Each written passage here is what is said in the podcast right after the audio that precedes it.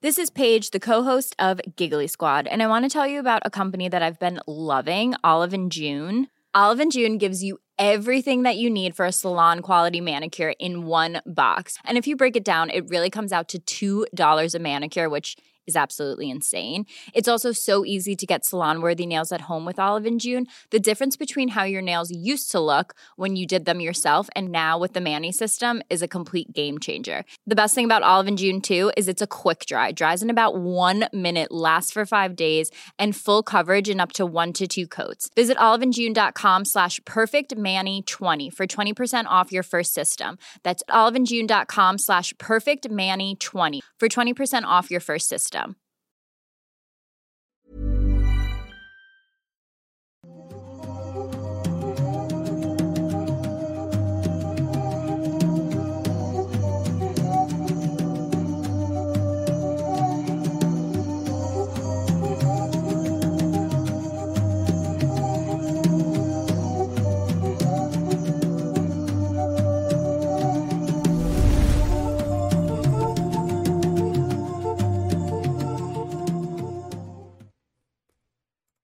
Hola, ¿qué tal? Sean bienvenidos a un episodio más de Noctámbulos Podcast, ahora sí completamente en vivo, porque ahora sí, ya lo sabrán. Y bueno, Ah, me, me asustaste, güey. Dije, ¿qué chingados está pasando? y bueno, pues estamos Pero no tiene aquí. sentido de todas formas. No, no tiene sentido, pero, Ah, lo, ok. pero lo tendrá. Ok, ok. Eh, bienvenidos a Noctámbulos en un episodio más. Mi nombre es Samuel Morales, me acompaña como siempre mi compañero y amigo Kevin García. ¿Cómo estás, Kevin? Hola, ¿qué tal? Eh, bienvenidos a un nuevo episodio. Estoy muy bien, estoy muy contento con este capítulo. Eh, creo que va a ser un gran capítulo. O sea, me gustaron Sí. mucho los temas que, que- que sé que vamos a tratar el día de hoy. Ojalá que ustedes también. Y creo que los dos dan mucho para platicar con la gente. Ver Sí. sus opiniones. Sí, bastante polémica por ahí. Son un par de, de temas controversiales en cada uno a su forma, pero ojalá que, que les gusten y pues bienvenidos. También gracias a los moderadores que ya están ahí en el chat, asegurándose de que toda la conversación se mantenga chida. Les recuerdo a los que están en vivo a través de YouTube. Primero, pues muchas gracias por estar aquí viéndonos, pero también recuerden las reglas que tenemos ahí en el chat, de no hacer demasiado spam. Si quieren saludos, claro Poquito que los sí. podemos saludar. ¿Qué? Poquito spam. Poquitos, Pero es, ya es que, demasiado. es que sí puedes poner, por ejemplo, hola, me saludan y pues no, no hay bronca. Pero si lo si, pones y si crees que no te leyeron, pues una segunda vez. en, un- en unos 5 minutos, pero hay gente que pone 10 mensajes seguidos y es donde pues los moderadores les avisan y, luego no hacen caso. que por cierto, ah, de repente como que hay confusión ahí y piensan que el- lo del spam es porque nos molesta o porque le molesta a los moderadores, pero no, le molesta al señor YouTube porque lo detecta como que es una transmisión donde hay spam y, e incluso puede tumbarla o desmonetizarla por eso. sí, sí es demasiado en un caso. Sí, y también es molesto para los que están viendo el chat, ¿no? O sea, También. que quieren chatear algo simple- chido, dan sus datos chidos de los casos y no puedes leer porque hay un güey diciendo 10 veces hola, Por, por simple respeto, claro. Sí. Este, y agradecemos, como dijiste, a los moderadores, también al señor Meme Parriño, que está por ahí al pendiente de todos sus superchats, que recuerden que pueden dejar sus superchats desde ahorita y los vamos a leer a mediación del programa entre cada caso Ajá. y también hasta el final. Y por supuesto leeremos eh, también sus tweets que nos dejen en Twitter, obviamente, con el hashtag. Noctámbulos Podcast, el que ven aquí. Y pues ahí los vamos a estar leyendo para que opinen de los casos que traemos y pues nos den ahí un, pues una opinión propia, ¿no? También gracias, eh, como siempre, a las personas que nos escuchan a través de plataformas digitales como Spotify, Apple Podcast, Deezer, eh, um, Apple, no, no, no, Amazon Music. Amazon Music Bueno, y sí, todas Amazon las Music. piratas que nos roban también el contenido. Pero muchas gracias, eh, denos un follow por allá que también nos ayudaría bastante. Gracias a todos ustedes, chicos. Y pues, antes de comenzar, un último anuncio, creo que sería, bueno, no un último, pero eh, otro anuncio más, sería que les re- recuerden seguirnos a través de nuestros grupos como eh, Noctámbulos Podcast en Facebook, donde la conversación puede continuar. También pueden postear memes o cosas relacionadas a lo que hablamos aquí. Y también tenemos los grupos de Habitantes del Mundo Creepy y Escuadrón Subnormal por allá, Así por es. si se quieren unir. Y pues con esto comenzamos entonces con el caso que te nos traes esta noche. Sí, es correcto. Hoy les traigo un caso que ya lo vieron en la portada del podcast, aquí en YouTube o en cualquier otro lado, que me pareció bastante interesante. Ya tenía mucho rato, tengo que admitir, que quería hablar de una secta o un culto o algo así. Mm, Había encontrado varios que se me hicieron interesantes, pero este me pegó por una cosa muy en particular que imagino ustedes se van a sentir igual. Y además les advierto, desde el vamos, van a estar enojados al final. Nada más les dejo bien claro esa parte para que sepan qué onda. Y ahora, eh, hablando específicamente, bueno, les voy a hablar de el culto secta, conocida como la familia, o otro nombre podría ser el caso de Anne Hamilton Byrne. Primero, una pequeña introducción. Eh, durante la década de los 60, 70 y todavía incluso los 80, en diversas partes del mundo comenzaron a surgir, o al menos a tomar mucha más fuerza, algunos cultos de índole religioso o espirituales. Eso no es un secreto, ya lo sabían, lo hemos hablado incluso en este programa en diversas ocasiones, como los favoritos de Manuel, el, el culto de Charles Manson. La familia también se llama. Que la familia de. Sí, también se llama la familia. Y otros más. Eh, es precisamente por esos tiempos donde surgen nombres. Ahí en, en Él lo dijo. Eh, donde surgen nombres, por ejemplo, como el del reverendo Jim Jones, del cual no hemos hablado aquí, pero es un caso muy conocido, el del Templo del Pueblo, también algún día lo podríamos traer. O precisamente... conocido como Johnstown también. Ah, Johnstown también, ajá. O también, como decía yo, el de Charles Manson y su familia. Dejando en el mundo un, y específicamente pues, en zonas como Estados Unidos y otros países más primermundistas, eh, un miedo bastante grande hacia los cultos, hacia que los jóvenes o los niños sean atraídos a ese tipo de sectas que tienen ideologías extremistas en la mayoría de los casos. Eh, se cree que el gran poder que agarraron en esa época tiene que ver con el control de la información, algo que se detuvo por ahí de los noventas, o sea, al día de hoy todavía existen grupos extremistas así, pero ya no son tan fuertes o ya no tienen este poder tan grande sobre sus miembros, porque en, e, o sea, los miembros de su culto, sus propios, no sé. Pues también pueden tener poder sobre ellos, Pues también. Pero a lo que iba es que el Internet fue básicamente un gran refugio para las personas que normalmente caían en un culto porque nos abrió esta ventana a la información que en ese tiempo no existía. Es decir, en los cultos como el que les voy a contar hoy, la información se tenía completamente controlada. Lo que se les decía a los miembros o a los niños era algo que estaba como muy eh, sesgado por los líderes, ¿no? Que de hecho eso es algo que que es una característica en algún momento hace muchísimo ya de los primeros episodios del podcast les traje eh, algunas, algunos puntos, digamos, de lo que tenían en común o lo que hacían los cultos y las sectas. Ah, esto del bombardeo amoroso, todo eso. Y en una, una de esas era el control de la información. Correcto. Que precisamente. Era como, su arma más grande. Sí, es como esto de no puedes leer, no puedes informarte de nada que no sea lo que nosotros aprobamos porque pues obviamente ellos dan como esto de que te va a contaminar o vas a sí que del diablo, el, diablo te va a engañar y así. Sí, sí, pero en realidad es para que pues si te están enseñando que no sé, o sea, alguna tontería de que el, sol se creó hace 100 años por, por el líder de la secta, este, o por el abuelo del líder de la secta, y de repente tú te das cuenta de que no y que hay un montón de evidencia de que te dice lo contrario, obviamente no, no es bueno para ellos como culto, ¿no? No, no, no. Entonces, se, existe, existe, perdón, este control de la información muy, muy rígido en este tipo de, cultos. Pues sí, que algo que ahorita sí es posible, pero es mucho más complicado que en, esa, en ese tiempo, sobre todo en la época de, de, los de hecho, muchos, o sea, muchos ahora que, que sobreviven y que tienen todavía sus miembros así de, o sea, la gente que los sigue, este que, están ahí, sí les tienen prohibido de repente como usar internet, que es muy lógico que, que sí, que no los dejen leer cosas que están prohibidas, ¿no? Ajá. Y bueno, eh, justo en esta época de los 60 más o menos, surge uno de los eh, cultos más eh, prominentes y también un poco aterradores, bueno, muy aterradores, de, en la historia de Australia el culto llamado La Familia o el culto de Anne Hamilton Byrne, como les dije anteriormente. Pero primero vamos a ver un poco de quién era Anne. Anne nació el 30 de diciembre del año 1921 en la ciudad de Sale, en el estado de Victoria, Australia. Su nombre de nacimiento no era ese, en realidad ella se llamaba Evelyn Grace Victoria Edwards y fue la mayor de siete hermanos en una familia de muy bajos recursos. De su infancia realmente no se tiene mucha información más allá del hecho de que su papá era un conductor de ferrocarriles y que en algún punto su madre fue diagnosticada con esquizofrenia, por lo que fue hospitalizada en diferentes institutos mentales hasta que falleció. Tras este hecho, un golpe muy duro para la familia, el padre de Evelyn se sumió en una profunda depresión y terminó llevando a su propia hija a un orfanato. Ahí ella se convirtió como pues ahora en huérfana, a pesar de que sí, su padre ahí estaba. No se sabe qué pasó con sus demás hermanos, no se tiene información sobre eso. Solo, a ella la llevó al orfanato. Pues no se sabe, o sea, a lo mejor a ese orfanato en específico sí. Lo que pasó con los demás, ella lo desconoce y por tanto no se tiene un registro. Claro. De hecho, ahorita, eh, ahorita digamos un poco más de que su historia, en gran parte de su vida, es un misterio. Pero bueno, ahí estando en el orfanato, la inscribieron en un colegio, en el que comenzó a relacionarse con personas de todas las clases sociales, viéndose maravillada con la vida que llevaban las personas de la alta sociedad, algo que contrastaba profundamente con el estilo de vida que ella, eh, al que ella estaba acostumbrada. Al fin, al fin venía de una familia de bajos recursos con muchos hermanos. Y luego en un orfanato. Algo curioso, como decía antes, es que justo después de, de esto, que esta información que les acabo de dar, se tiene eh, nula información sobre qué fue de su vida durante su adolescencia y parte de su adultez. No se sabe nada, no hay ningún registro, no, no se ha encontrado nada. Hasta que se cambió el nombre por el de Anne Hamilton Byrne. También se desconoce por qué hizo esto. Nunca dio una razón, Eso es una simplemente lo hizo, sí, lo hizo en algún punto y ya. Y ya siendo una adulta, ella se casó y tuvo un hijo. Sin embargo, su esposo falleció poco tiempo después. Igual no se sabe realmente qué pasó, solo se tiene este dato.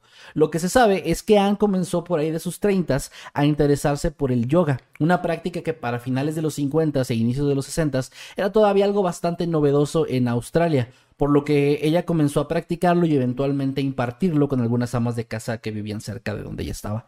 Para 1961 conoció a un hombre llamado Raynor Johnson, un doctor físico y profesor, que se sintió atraído de inmediato por ella y la describía como una mujer encantadora y como el alma más noble que había conocido en toda su vida. Ambos comenzaron a experimentar con algunas drogas, recordemos que eran los 60s, especialmente... Fue, fue como un salto así muy medio brusco, ¿no? Bueno, es que se escucha brusco ahorita, güey, pero en esa época era lo normal. No, me refiero a que es como que, ah, sí, la conoció, dijo que era el más noble que, Ah, que y había luego... conocido y se metieron ácido esa noche. O sea, Sí, pues, como- pues sí, güey, es que así es la historia, o sea, realmente no hay más que contar, eran una buena pareja, una pareja Era- eran los sesentas. que, que hacían lo que todas las parejas jóvenes jóvenes de esa época, que meterse LSD. Ujú. Y sí, te decía, recordemos que para esos tiempos esto era algo sumamente sencillo de obtener. eh, el mundo se encontraba en el auge del movimiento hippie, el consumo masivo de estupefacientes era prácticamente la norma entre las personas jóvenes y pues no se les dificultó esto, ¿no? Fue algo que, o sea, ahorita suena raro decir una pareja que consuma LSD, suena como... Sí, sí Bueno, destaca, sí o destaca, sea- o sea no es algo tan común, en esa época de verdad sí era súper, súper común.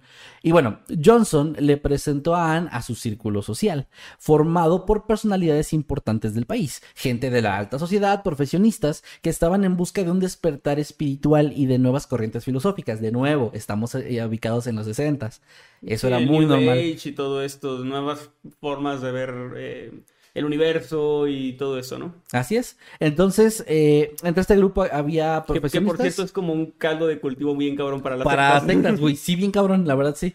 También te- supongo que tiene que ver con el auge de las sectas en, esa, en esos tiempos. Ujú, 60 y 70 fue como muy, muy, muy fuerte. Eh, de hecho, precisamente el culto de Manson pasó en los 60 también. Entonces, sí, el hablando- Johnston fue en los 70 me Ah, parece. Bueno, empezó- 60, Empezó en 70. 60, sí, sí, sí.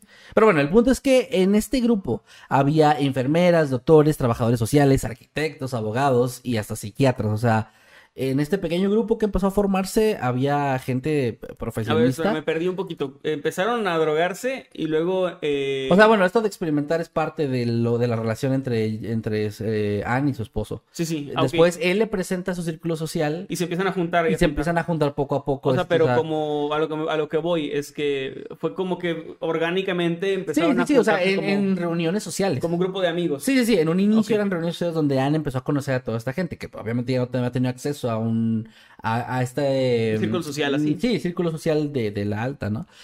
Y, y bueno, ella, ella se aprovechó de este nuevo estatus social al que había entrado para comenzar a formar un culto. Convenció a todos los conocidos de su esposo y allegados a asistir a juntas semanales en la casa de Johnson, ubicada en Ferny Creek, a las afueras de Melbourne. Aquí ya empezamos con reuniones ya con fecha exacta y con una... em, con un objetivo ya más claro. El grupo no tardó mucho en adquirir una propiedad ubicada a un, a un lado de la de la casa del Dr. Raynor y ahí comenzaron la Asociación Santiniketan Park, conocida también como la Gran Hermandad Blanca o la familia. Suena, suena muy... Muy burgués. mu- Pues digo, su- suena- suena muy deconstruido el título. Sí, sí, sí, sí, sí. E- eventualmente ellos construyeron eh, en ese mismo lugar una sala de reuniones a la que nombraron la Ya veo logia. por qué me dijiste fuera del aire que yo no podría pertenecer a esa secta. No, no te dije eso. Sí, ¿No es cierto? te, te dije que era... No recuerdo cuál fue la palabra, pero me acuerdo que me dijiste que no podía ser parte de... Ah, pero no era por lo de... Por, por, a ver, ¿por qué? ¿Por qué? ¿Por qué? Por la hermandad blanca, ¿no? No, no era por eso. ¿No? ¿Por qué fue? No me acuerdo, pero no tenía nada que ver. No me estás acusando de racismo en vivo, No, cabrón. estoy acusado de racismo. Es lo que estás haciendo. Estoy diciendo No, lo, no, que, lo que pasó. No, no es cierto. Estás modificando las cosas a tu favor, hijo de la chingada. Entonces, ¿cómo fueron? No me acuerdo, no me ah, acuerdo. bueno, continúa. Alego demencia. bueno, el punto es que crearon una logia, una, una, sala de reuniones, específicamente para esto, a la que nombraron la logia Santiniketan, que por cierto, por si se lo preguntan, yo lo hice. Esta, esta palabra es una palabra bengalí que significa morada de paz. Porque siempre manejan estos términos de paz y amor. Está, está muy raro porque también son muy eh, estos que venden como medicina ancestral y eso. Que es de que, ah, pues los antiguos, em, no sé, los antiguos chinos se, se curaban la gripe con esto. Es como que sí, pero los actuales chinos este, utilizan paracetamol, ¿no? Es así como, o sea, ¿por qué, ¿por qué el hecho de que algo se usaba hace 500 años le da un estatus de que es mejor. Eso es, es como un concepto medio extraño. La palabra ancestral suele, suele, ser usada como algo muy místico, como de, oh, mejor que lo actual. Dices cualquier pendejada, o sea, cualquier cosa así bien rara, pero seguido de, o sea, perdón, antecedido de un, los antiguos tal, hacían, hacían, esto. Es como que, oye, güey, deberías beber tu orina. Porque lo hacía una Como que me vas a decir, no mames, qué asco. Y luego te voy Sí, sí, eso voy a decir. Bueno, y luego es como que, ¿sabías que los antiguos persas este, bebían su orina para vivir más de 100 años? Y es como que, obviamente creo que tú no lo harías, pero mucha gente sí tiene... Gracias, agradezco que creas que no lo haría. Sí tiene, sí tiene como eso de que porque le dicen que algo era muy antiguo o porque alguien hacía y ya no lo hacen porque por alguna razón lo dejaron de hacer porque, porque es una pendejada. Pues siempre se tiene esa excusa de que se perdieron las costumbres ancestrales por culpa de, la, industria farmacéutica. Ah, bueno, esa es la otra, güey. Esa conspiración de que la industria nos, nos está matando. Sí. De que nos mantiene enfermos. Y también está, está bien raro porque es como, por ejemplo, tal comunidad en, no sé, en alguna montaña así súper lejana, bebían agua de este pozo y su promedio de vida era de 115 años, ¿no? Es como que sí, o sea, las dos cosas son ciertas, pero no estás diciendo que su estilo de vida era comer ciertas cosas, era levantarse a cierta hora, era una actividad física constante. O sea, no es como que mágicamente porque justo bebían de ese pozo que, hicieron ahí Básicamente, el agua mágicamente los Acabas de desmontar los estudios de la gente antivacunas de que causan autismo, porque hicieron estudios donde, donde niños que tenían autismo, que habían desarrollado autismo, habían sido vacunados. ¡Oh! Vaya. Sí, como Entonces, en, huevo que el noventa y tantos por ciento de la gente ha sido vacunada. sí, por eso, o sea. Pero bueno, eh. Que es ese pedo, esa, esa, relación que sale de la nada, o sea, de que. Sí. Eh, un estudio que revela que todos los hombres este, que se peinan a la derecha mueren a los 50, antes de los 50, pues no, güey. En los Simpsons lo explican perfectamente, eso de la piedra que, que ahuyeta tigres, ¿no? Ah, sí, ¿ves algún tigre? Sí, pero no he visto ningún tigre por aquí. Es, es básicamente esa lógica, pero por alguna razón funciona y sigue funcionando. Pues sí. Y bueno, eh, de hecho no nada que ver con el tema porque ellos no vendían medicina ni nada, ni, nada. Pero bueno, el punto es que hicieron esta, esta logia, ¿no? Pero era por la palabra de... Sí, la de Santiniquetan. No, pues un término que se escucha como... Sí, de que, oh, morada de paz. Bueno, para el 68, el grupo ya se había expandido, logrando llegar a más personas gracias a las conexiones de sus miembros iniciales, que, repito, eran alguien de la alta sociedad, y también a las clases de yoga impartidas por Anne, donde convencía a las personas a las que les daba clase a unirse alcanzando así a gente que vivía en los suburbios aledaños y también algunos poblados ubicados en las cordilleras de Dandenong, donde se ubicaba la base central, por decirlo así, del culto. Em, durante las reuniones, el grupo discutía temas religiosos y filosóficos, era como el objetivo, pero también consumían LSD, también era otro objetivo. En medio de uno de estos viajes, y abróchense el cinturón para lo que les voy a decir, Anne tuvo una visión muy particular que prácticamente cambió su vida en ella, ella podía ver que su misión en la vida no era drogarse con un grupo de güeyes ricos hasta que se muriera, sino, bueno, sí, pero aparte de eso. Es mi visión de la vida, mi, mi, misión, perdón. O sea, la de ella también, pues, pero no nada más eso, había más. Ok. Ella tenía que adoptar a decenas de niños a quien les iba a impartir sus conocimientos, convirtiéndole en una especie de apóstoles a futuro. Ok para darle su propia versión de la religión, con la intención de salvarlos de un apocalipsis inminente que estaba por llegar. Este supuesto apocalipsis, pues nunca quedó claro qué iba a ser. también, de que ya mero se va a acabar el mundo, es algo que se utiliza mucho. Literalmente es, un tipo de secta, la secta apocalíptica. Ajá, exacto. Entonces. Ya se va a acabar el mundo, pero si estás conmigo te vas a salvar y nos vamos a ir en una nave a un planeta o al cielo o no sé. O, porque no todas juntas, ahí te va. este supuesto apocalipsis nunca quedó claro que iba a ser, pues Han llegó a mencionar la posibilidad de una tercera guerra mundial, que era un miedo frecuente en la, en la gente en general en el mundo en, ese, en esos años. También mencionaba cataclismos, desastres naturales y otras cosas más.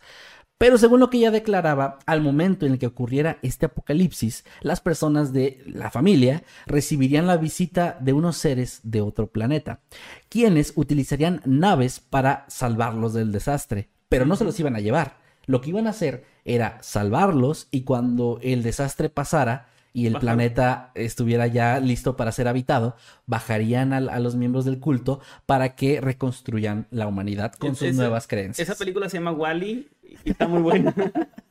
Pero al menos los de Wally eran unos pinches capitalistas y ya no, no, Pues sí. no imponían creencias pendejas. Igual está mal. Fue Eh, capitalismo. Bueno, Ah, buen punto. Este, lo más extraño de, de- de todo esto es que por esa misma época ella comenzó a referirse a sí misma como la encarnación femenina de Jesucristo, por eso lo de los apóstoles, ok. asegurando que esa era la razón por la que era la elegida para salvar a los niños y a sus allegados. También había adultos en el culto.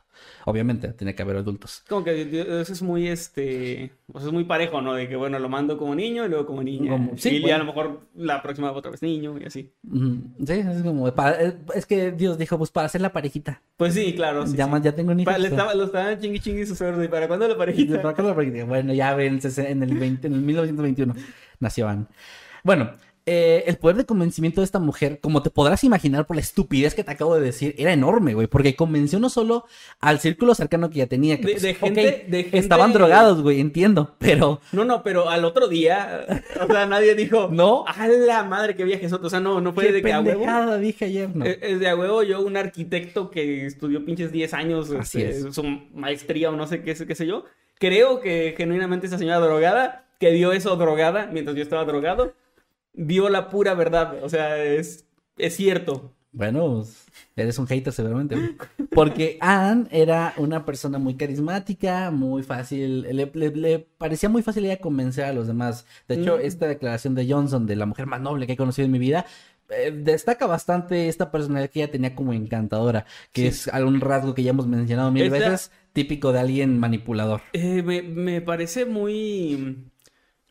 em, o sea, me, pa- me parece triste que no sepamos qué pasó entre que era niña y que se volvió adulta, porque siento que ahí está toda la clave de, de cómo llegó a ser así, o sea, porque no, o sea, no hay forma de saber exactamente qué le pasó o No. en qué momento empezó a desarrollar. Me imagino yo que fue más una especie de, por, por la vida que describes que tuvo hasta donde se sabe, me imagino una especie de mecanismo de defensa, de tratar de encajar y de tratar de ser como pues sí, o sea, como que ser encantadora de esta forma, lo que platicábamos la semana pasada, de esta persona que le cae bien a todo el mundo, ¿no? Ajá. Pero probablemente en un inicio, eh, pues haci- haciéndolo como una forma de adaptarse y luego probablemente fue desencadenando ya en algo más manipulador y, Sí, sí, sí. y que le dio poder, que también a, a quien no le gusta enloquecer de poder, has intentado enloquecer sin poder, es aburrido, Nadie te hace nadie caso. te hace caso.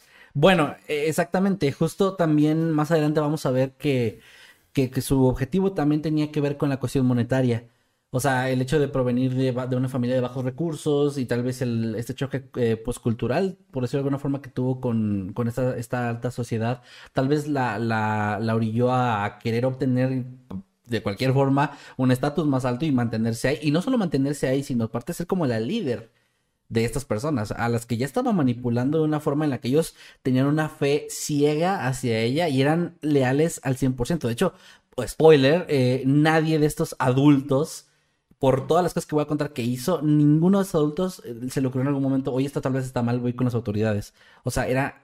Los, Pero obviamente eso pues O sea, repercute hasta en un castigo, ¿no? Sí, no, se, se menciona incluso que era como que estaban hechizados por ella, güey. O sea, como que parecían hechizados por ella, como O embrujados. drogados, Pues no necesariamente, no se la pasaban drogados todo el tiempo. Es como hasta donde dices, ellos sabían. Habían momentos de lucidez. mm, Eran reuniones que ella, que ella hacía y bien pudo poner en un inicio, pero es que, bueno, mira, déjame seguir avanzando para que vayamos entendiendo Va. bien el, el contexto de todo este pedo.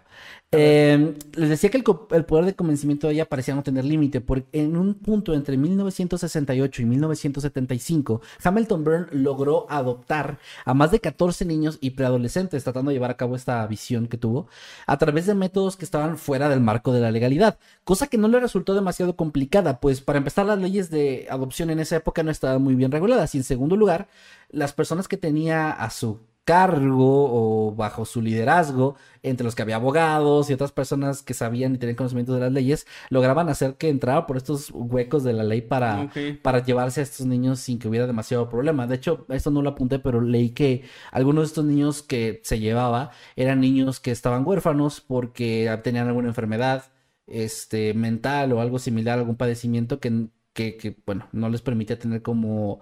Bueno, que más bien eran rechazados por sus padres por eso, pues. Y eran como más vulnerables y realmente suena feo lo que voy a decir, no es una opinión personal, es más bien el contexto de la época. Eran niños pues no deseados que eran prácticamente abandonados, entonces a nadie le importaba lo que pasaban con ellos, tristemente. Entonces ella aprovechaba esto, estos espacios legales para llevarse a los niños. Pero al inicio no fue así. Al inicio ella convenció a, a sus allegados, a los que ya estaban formando parte de su culto, de que a sus propios hijos los trajera y los, los trajeran y los unieran al culto, lo cual fue muy raro porque ellos prácticamente se les estaban entregándole sus hijos a Anne. Y digo entregando porque a todos estos niños se les hacía creer e incluso se realizaba una falsificación de documentos para cambiarles el apellido que tenían por el de Hamilton Byrne. ¿Qué pedo? ¿Qué Como te lleva si a regalar fueran- a tu hijo? O sea, no manches. ¿Cómo chingados los convencía, güey? Es que Y sí, lo que me sorprende es que es como que. O sea, me dices que todos eran como güeyes profesionistas, así que en teoría deberían estar como más instruidos, ¿no? Y pues me, me sorprende bastante. Sí, sí, sí. Pero bueno, eh, eh, te digo, bueno, básicamente los entregaban y a los niños se les decía que Anne era su madre biológica. Entonces, el- a los que ya estaban un poco grandes, incluso se les lavaba el cerebro tratando de hacer que olvidaran su vida pasada, por así decirlo, aunque siguen viendo a sus padres. Y, y se les decía que Anne era su mamá. Pero eh, aún así eran instruidos a llamarla únicamente como la tía Anne. Y de hecho a los demás adultos Qué del... a- sí, a los demás adultos del culto también se les decía tío o tía. Porque eran la familia. Tenían que ser como todo este pedo familiar, de conexión ahí muy rara.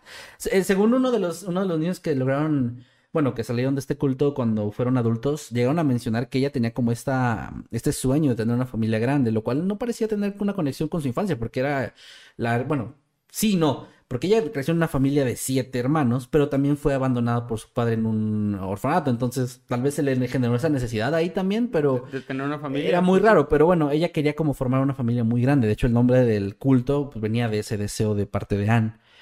Para este punto, ella mm, se separa de, de Johnson, del físico, y tenía ahora una nueva pareja que la acompañó durante los últimos años de, de este culto, llamado Bill, que también adoptó el, el el apellido de Hamilton Byrne, quien le ayudaba a liderar pues el culto.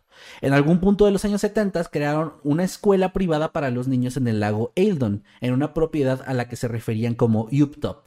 Todos los niños de la familia tenían que vestir con el mismo tipo de prendas, una especie de uniforme rojo, los niños como un suéter y las niñas como una falda, que según Anne los unificaba como una gran familia, de nuevo regresando a esta ideología.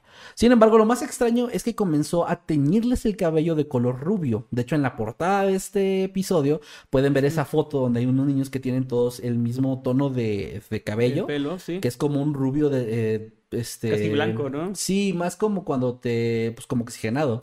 Pues de No, hecho me, no. me recuerda mucho, te, te lo había comentado, de Ujú. que esta, esta imagen de los niños es muy similar a aquella película de Christopher Reeve de El pueblo de los malditos. Sí, No recuerdo sí. cómo se llama en inglés, pero, pero bueno, esta de los niños que les brillan los ojos y que tienen poderes mentales y que van todos como eh, en filita, ¿no? y En, con en este mismo pelo blanco así. Con e- este look, o sea, si, se, si les pones así como que los ojitos brillantes, ya, ya se ve como una escena de la Sí, película. básicamente, ¿no? Está, está cabrón. Y bueno, de hecho, no nada más era el pedo de cambiarles el color del pelo, también les hacía a todos, incluyendo niños y niñas, el mismo corte como de honguito o de hongo, ese, ese corte como de tipo casco. Sí. Este. Y bueno, a- la única excepción para este cambio, tanto de color como de corte, eran las niñas y los niños pelirrojos. Y esto nunca se explicó oficialmente, pero se creía que tenía que ver con que Anne había nacido como una mujer pelirroja. Pero en su adultez, después de hacerse también cirugías plásticas en el rostro, se teñía todo el tiempo el cabello de rubio. Como, como a los niños después lo, lo hizo con ellos. Pero a los pelirrojos los dejaba así como estaban. De hecho, hay unas, algunas imágenes de este culto donde se ven a los niños y algunos niños, los pelirrojos, no se ven, tienen su propio eh, peinado y su tono natural de cabello. Nada más a los que tienen el pelo como más oscuro, supongo. Ajá, sí, eso se me hizo muy raro, pero pues fue parte de lo que hizo. Ahora, para mantener a los niños controlados, y ya empezamos con el coraje, pueden enojarse conmigo, los pequeños eran drogados con LSD y otras sustancias peligrosas como el diazepam, aloperidol, oxazepam, entre otras. Todo esto para mantenerlos eh, sumisos y controlados sí, de todo lo que medicamento controlado súper fuerte. Súper, súper fuerte. Ajá. Eh, les recuerdo también que si se preguntan, ¿y cómo obtenían esto? Entre los miembros de su culto había doctores, enfermeras, había de todo. Sin nada de ética. Había psiquiatras, qué verga. No puedo creer eso. Sí, o sea, qué pedo, es como que ir en contra de completamente todo lo que sabes, ¿no? O sea, a menos que le encontraras algo bueno a esta estupidez. Que pues al final de cuentas así es como se manipula la gente hacia Sí, los aunque cultos, güey. no sé si lo vas a explicar, pero sigo sin entender bien cuál era su objetivo. Parece que no había un objetivo, parece que era Había- más como... Bueno, ya lo dije, lo de la visión. Por eso, pero es como, o sea, solamente esto y ya. O sea, no es que ella tuviera normalmente ¿No te parece suficiente objetivo el salvar a los niños del apocalipsis y luego Pero- regresar al planeta para repoblar? a lo que voy es que ella realmente creía esto entonces. Sí, sí lo O creía. sea, porque normalmente hay No, como sí, que sí. Un líder que dice estas estupideces, pero que quiere dinero. Ah, o, claro. O que quiere favores sexuales de, de la gente que lo sigue. Claro, entiendo. No, no, no es el caso. En este caso Anne- ella sí está... a- Anne se refería en serio a sí misma como la versión femenina de Jesucristo o la encarnación femenina de Jesucristo y creía que toda esta historia que había visto en una visión era- iba a ser realidad. O sea, ella estaba convencida, güey. Ok. Estaba súper convencida. de eso. Está de hecho, bien. ahorita, ahorita, llegando más adelante, vas a ver por qué tiene sentido lo que te estoy diciendo. Sí, sí, estaba bien cruzada. Eh, inicialmente, no sé, no sé por qué empezó el culto, o sea, eso no lo explican, eh, porque el culto empezó antes de lo de los niños y antes de Ajá, la luego ya tuvo la pero eso como que le dio un objetivo claro hacia dónde quería llegar. Eh, es que es co- como parte, tenía esta parte de la visión y la parte esta de como necesidad de una familia y de unificar todo este pedo bien raro. Entonces, bueno, eh, como que juntas esas dos cosas y tienes a esta mujer. Ahora, eh, el problema es que además de drogarlos, también a los niños les eh, comenzaron a cometer hacia ellos actos de abuso físico y psicológico, Ah, no no sexual, pero sí, por ejemplo, eh, los aislaban si se comportaban mal o no seguían los lineamientos del culto, los golpeaban, los privaban del sueño o los dejaban eh, sin comer por varios días. Como, como una especie de castigo. De hecho, en alguna ocasión, la propia Anne llegó a golpear a uno de sus hijos con la punta de sus tacones de una forma bastante violenta, cosa que No, sí traumatizó a varios de los niños que vieron Parece que presenciaron una esta- familia hija de la chingada. Sí, ya sé. Los niños tenían una rutina además bien establecida. Todos los días se levantaban a la misma hora, cinco y media de la mañana. Realizaban eh, preparativos para una meditación, luego llevaban a cabo la meditación y tenían que después seguir las instrucciones de los tíos, ya sea para tomar clases, para aprender su religión o simplemente para salir a jugar, que también se les permitía. De hecho, hay varios videos en internet que pueden encontrar de estos niños donde, si no sabes el contexto, parece un grupo de niños eh, uniformados igual, con el pelo igual, que ya es raro, pero que están jugando y están pasándola bien. Incluso uno de los niños declaró en entrevistas eh, posteriores que algo que estaba muy raro es que Anne no era una persona totalmente abusiva, es decir, hacía todas estas cosas que mencioné, pero no era todo el tiempo. O sea, tenía una, una personalidad también carismática con ellos y trataba de como llevarla bien con los niños y ser cariñosa hasta cierto punto, pero no dejaba que entre ellos formaran lazos demasiado fuertes. Cuando o sea, había una instrucción que le daba a los tíos, a los otros miembros adultos del grupo, que si veía que dos niños o más empezaban a relacionarse demasiado entre ellos, los separaban, eh, los mantenían alejados el uno del otro. Esto al parecer era como una forma de que la única conexión que crearan realmente fuera con ella, porque Está de hecho muy, los tíos tampoco eso. podían, o sea, los tíos tampoco podían crear una conexión con los niños, eran más como guardianes. Está bastante cruel porque pues de niño necesitas establecer amistades, Claro, tener claro. como un, pues sí, tener amigos y socializar. Y eso de separarlos y todo está bastante loco. También me da la idea de que sí sabía que estaba mal lo que estaba haciendo, porque no hay... No, como- o sea, sabía que estaba mal. O sea, o, o al menos sabía que estaba, estaba en contra de los lineamientos sociales normales. Ajá. Porque hizo varias cosas como, bueno, por ejemplo, los aislaban del mundo exterior, no les permitían hablar con ningún desconocido, no les permitían salir, o sea, eran educados ahí en Ajá. este, en este lugar que te mencioné, la escuela que crearon. O sea, los niños estaban totalmente encerrados en este mundo y no tenían ningún contacto externo, porque pues ella sabía que se los que no estaba haciendo algo bueno. Sí, eso, eso sí queda claro. O sea, ella sabía que lo que estaba haciendo de alguna u otra forma no estaba bien. Y bueno, eh, además de, de negarles este acceso, eran amenazados con que si abandonaban el, cul- el culto, pues perderían la oportunidad de salvarse cuando el apocalipsis llegara. Algo que pues a un niño, pues si pudo convencer a adultos de esto, pues a los niños es Sí. mucho más fácil asustarlos con este tipo de historias. Ahora, por otro lado, eh, cuando las autoridades o algunos vecinos curiosos comenzaban a sospechar del comportamiento sectario del grupo, Bill y Ann comenzaron a, a decirle a los pequeños que de ser encontrados por policías o por autoridades, estos iban a llegar a golpearlos, torturarlos Y, y pues nada de lo Darles que... diazepam. Y, sí, y dejarlos sin dormir. Bueno, no. Pero que sí los iban a, a- a golpear y luego lanzar al Levantarse a lago. las 5 de la mañana para meditar. Para no, bien culero que está ahí. Sí, en la no, no, no te conviene, no te conviene. Sí, pensé lo mismo cuando estaba escribiendo esta parte de que chinga, oye, va a venir a golpearte un policía. Con un tacón. Yo le digo lunes en la mañana, mamá. Pero bueno, el punto es que. Tía, tía Ann. Pero el punto es que eh, eh, la amenaza final era que estos policías supuestamente los iban a matar y la aven- aventar sus cuerpos al lago aledaño. O sea, Porque era como. bastante cruel decirle eso a un niño. Pues era. De por sí decirle que se vaya al infierno o eso está feo, pero esto está peor. Bueno, vamos a esperar eso para tu tema. Sí, sí. Este, ellos tenían la instrucción, por ejemplo, de que cuando llegaba una, una visita, ya sea a alguien, este, algún vecino, cualquier curioso que llegara por X o Y razón al lugar, ellos tenían que esconderse y sabían ya perfectamente en qué lugar de la casa esconderse y no hacer ningún ruido, porque pues eh, era como tenían esta instrucción amenazados por la familia, pero también tenían miedo de que estas personas exteriores les hicieran este daño, o sea, puede sonar ya fuera de bromas a que no tiene sentido que los amenacen con que alguien externo les haga daño, pero era un pedo ya de que ellos normalizaron los abusos que vivían ahí. Sí. Entonces les parecían como que estaban bien ahí donde estaban, ¿no? Sí. Ahora, ellos... Cuando eh, crecieron decían, este... Me perdón. No. La familia llegó a tener eventualmente hasta 28 niños y niñas bajo su poder. Algunos de ellos habían sido raptados, como mencioné antes, y otros, como también ya había dicho, eran hijos de otros miembros del culto. Anne ya tenía prácticamente inmunidad ante estos horribles actos, pues las conexiones que tenía gracias a las personas influyentes que formaban parte de la secta le permitían escaparse de los ojos de la ley. También, por ejemplo, reclutó nuevos miembros adultos a través del Hospital Psiquiátrico New Haven, ya que el administrador de este lugar, así como la mayor parte del staff, eran miembros de su, de su secta. El método que utilizaron ahí para, para reclutar gente fue administrarles dosis de LSD y después convencerlos de unirse. Ahí sí ya fue más directo. O sea, directamente fue así.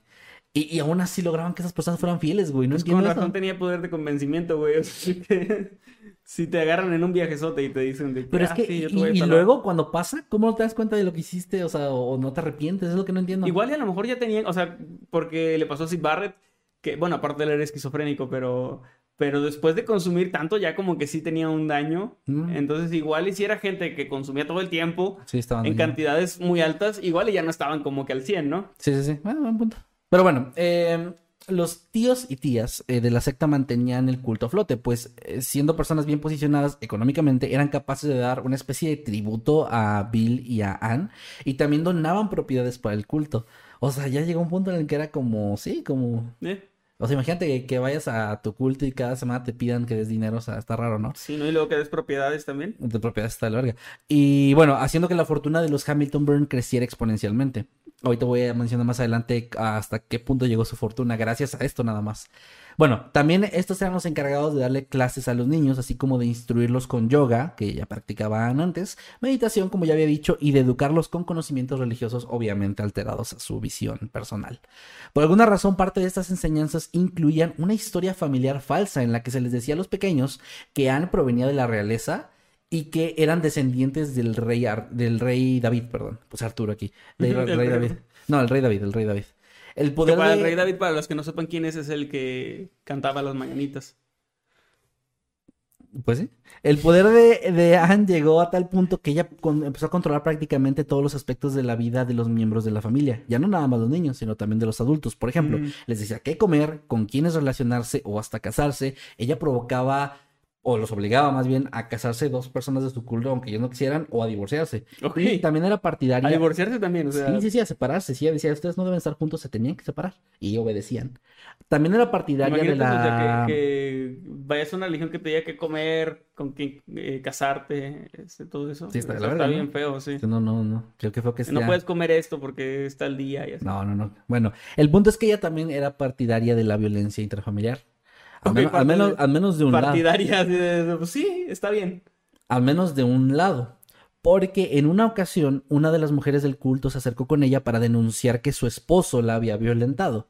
A lo que Anne respondió que eso estaba bien. ¿Por qué? Porque era obra del karma. La explicación que le dio esta mujer es que ella, no Anne, sino la otra mujer, en una vida pasada había asesinado a la familia de una vida pasada de su esposo y ahora estaba cumpliendo esa sentencia en otra vida, por lo que tenía que no solamente aceptar, sino agradecer este castigo que se le estaba dando y no podía quejarse de lo que su marido le hiciera.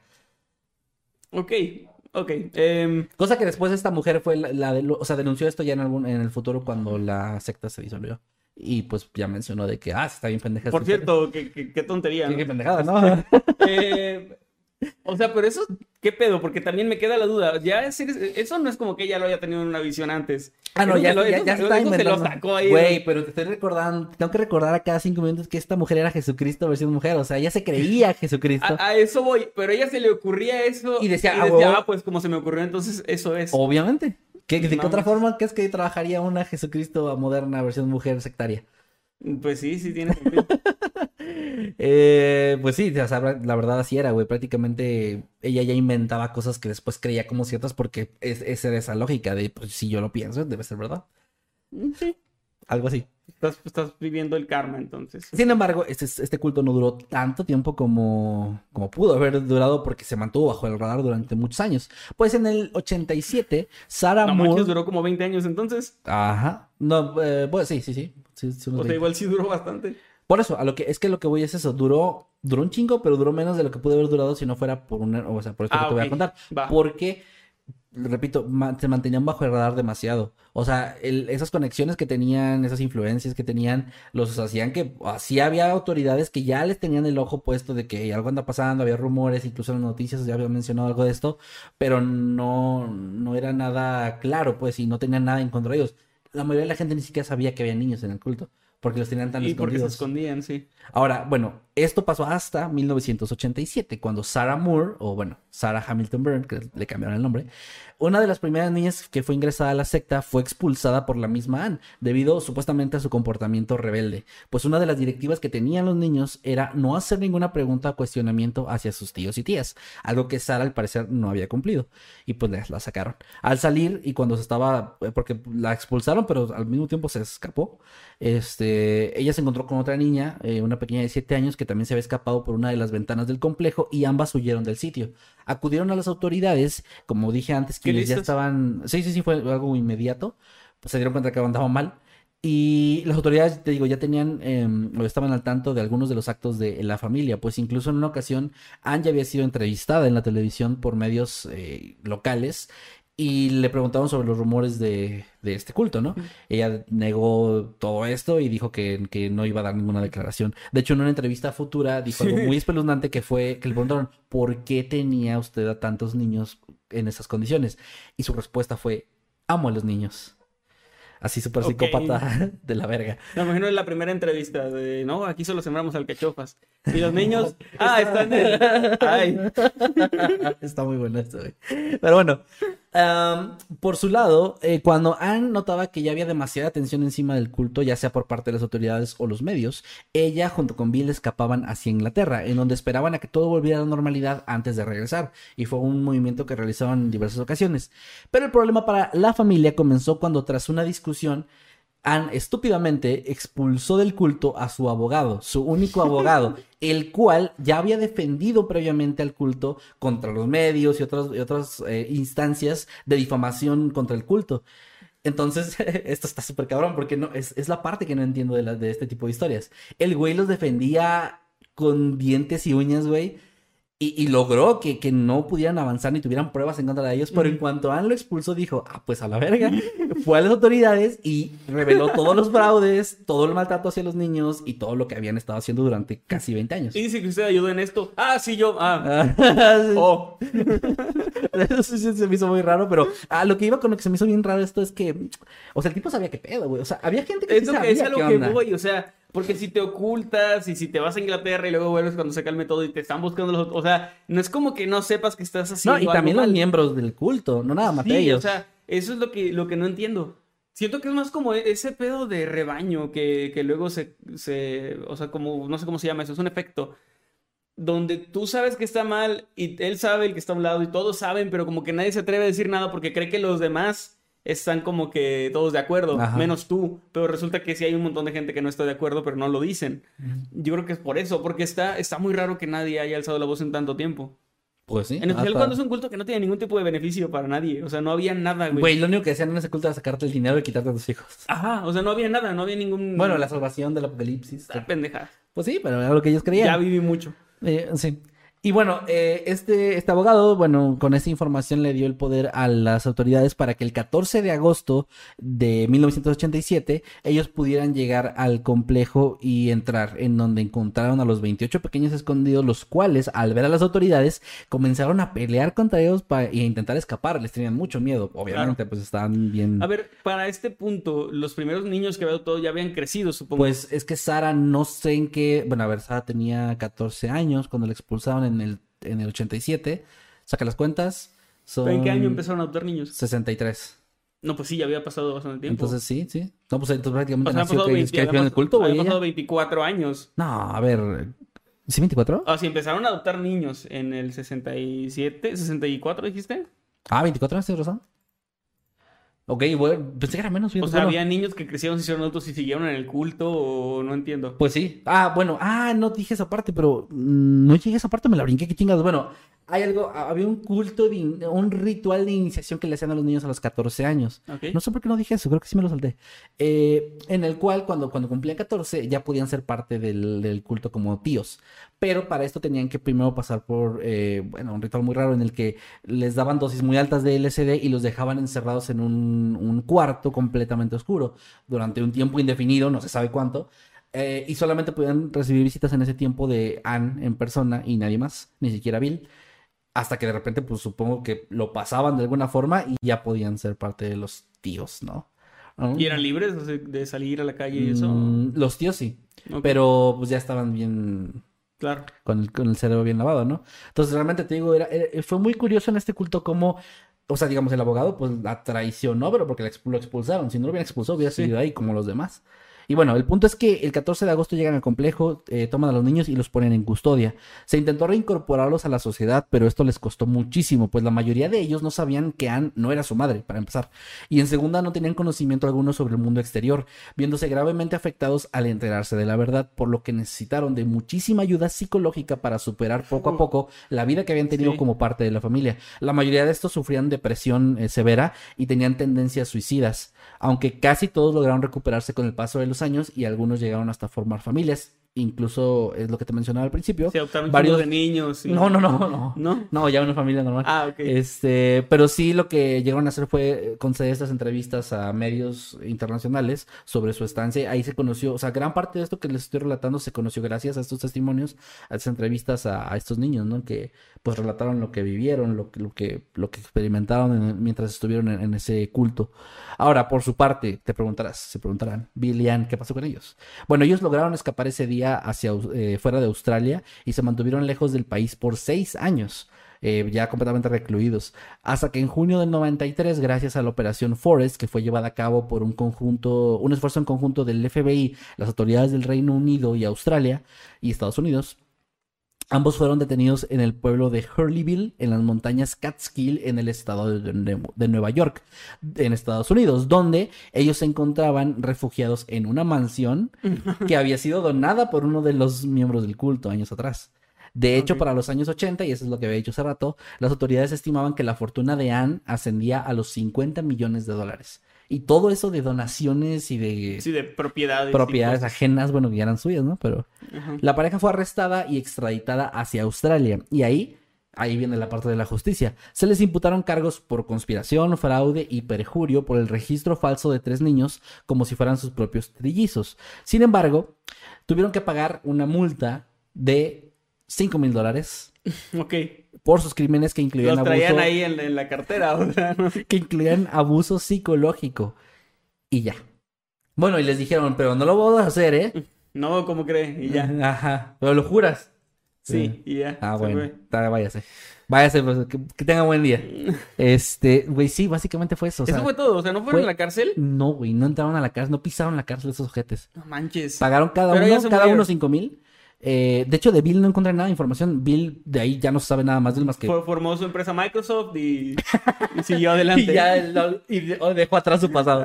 No, pues no se sabe realmente nada de él. Lo que se sabe es que eh, es que han, eh, digamos que sí pudo haber, a ver, voy a ser más sincero con ustedes. Sí pudo haber pagado un poco más por lo que hizo, pero poquito después de esta sentencia inicial y bueno, multa, eh, fue diagnosticada con demencia severa, lo que explica muchas cosas. Sí. Eh, por lo que ya nunca, eh, o sea, no fue encerrada, no fue, ya, este, ya no podía, ya no era apta para que le hicieran un juicio ni pagara por sus crímenes, pero sí fue encerrada en una institución mental, donde pasó el resto de sus días sin mostrar el más mínimo remordimiento por haber arruinado la vida de todos esos niños.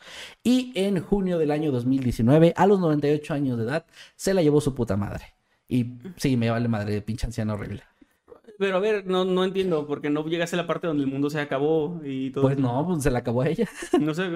No, el mundo no se ha acabado, güey. Eh, Sería chido eh, vivir ahí cerca de donde estaba, ¿no? Y tocar la ventana de que no se acabó el mundo, ¿eh?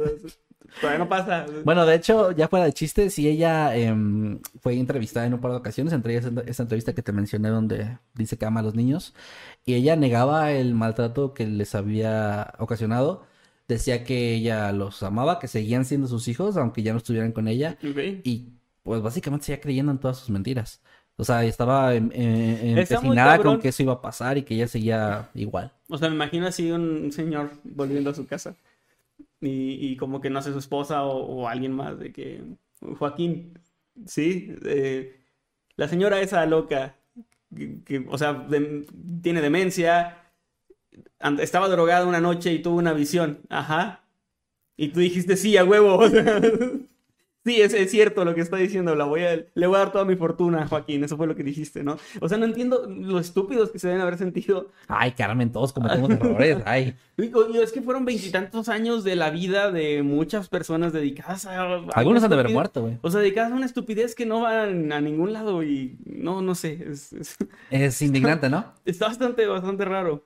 Bueno, como te decía, a través de los años muchos niños eh, que formaron parte de este culto pues llegaron a conceder entrevistas, también se les llegaron a dar compensaciones económicas por el maltrato que sufrieron por parte del, del gobierno y algunos eh, han incluso... Le hubieran quitado el dinero a esta señora y, y usado eso para las compensaciones.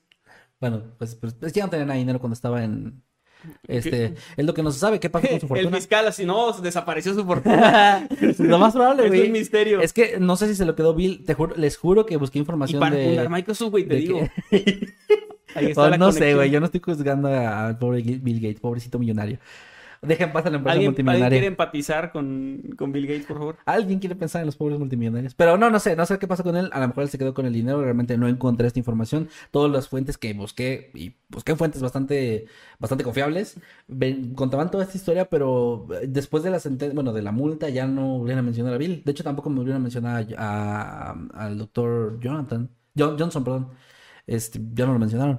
Pero bueno, el punto es que algunos de ellos, al saber que habían sido, de los niños, que al saber que habían sido adoptados a la fuerza, lograron conocer a sus familias biológicas, pero otros decidieron no hacerlo, ya que algunos habían sido entregados de manera voluntaria al culto por sus padres, algo que pues no podían perdonar, se sentían Claro. como un abandono y algo muy horrible, ¿no? Algunos de los miembros adultos de esta secta, pues se preguntan qué pasó con ellos, pues nadie fue a la cárcel. De ellos nadie fue a la cárcel. no, fueron multados por obtener ingresos de maneras ilícitas con algunos miles de dólares, algunos más incluso que lo que pagó Van, pero ninguno recibió un castigo por los malos tratos realizados a los niños. Fin. Bueno, este... Les dije, les advertí que esta historia es, es de esas que te hacen enojar, es muy indignante, es un final muy, no anticlimático, es, es horrible, un final horrible. Porque esta mujer murió prácticamente feliz a los 98, con demencia pues, pero, o sea, ella murió pensando que había hecho un bien en este mundo y que todo lo que hizo estuvo chido y, ya. Este, eh, incluso encontré un par de entrevistas donde había niños que cuando crecieron llegaron a ir a visitarla y ya no los reconocía, ya no, ya no, cuando le mencionaban, pues soy tal niño y me hiciste la vida imposible, hija de puta. Este, no, Ni ya siquiera no. sé quién eres. Sí, de, sí, sí, de que no. ¿Quién te, quién te conoce?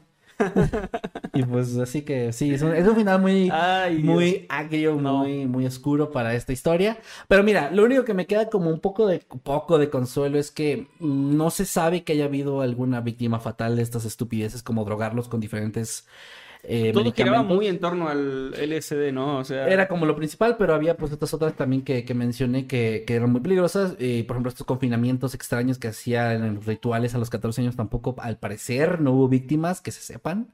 Entonces fue una, una secta simplemente muy rara en la que pues había niños maltratados con la vida arruinada, pero, pero bueno, que se sepa tampoco hubo abuso sexual. Digo, ya, ya, estoy, ya está pareciendo que lo estoy defendiendo, pero no, más bien estoy diciendo que entre el- todo el coraje que me todo da lo que no hizo. entre todo el coraje que me da, hay otras casos que hemos mencionado donde pues existe también esto adicional que es todavía peor, ¿no? Entonces, No sé, digo, bueno, al menos estos niños, te digo, la mayoría recibieron tratamiento psicológico y fue efectivo y pudieron rehacer su vida, aunque les costó muchísimo trabajo y bueno, ahí están siendo personas ahorita ya adultas, bastante, bastante mayores, este, que pues ahí siguen, ¿no?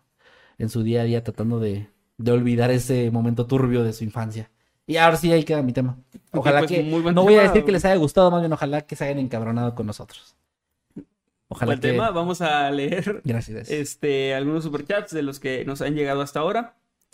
Y pues muchas gracias por estar aquí. Gracias a los que van llegando, pues les recordamos que leemos sus superchats ahorita a mediación y después sigue otro tema. Y al final le- los leemos a todos. Igualmente a los que nos dejen sus tweets con el hashtag Noctámbulos Podcast. Por cierto, quiero mencionar que estoy eh, algo enfermo de... No, no es grave, estoy saliendo ya, pero estoy moviendo mucho, haciendo ese sonido con la nariz que trato de que no escuche el micrófono, pero si escucha, pues perdónenme, no es intencional.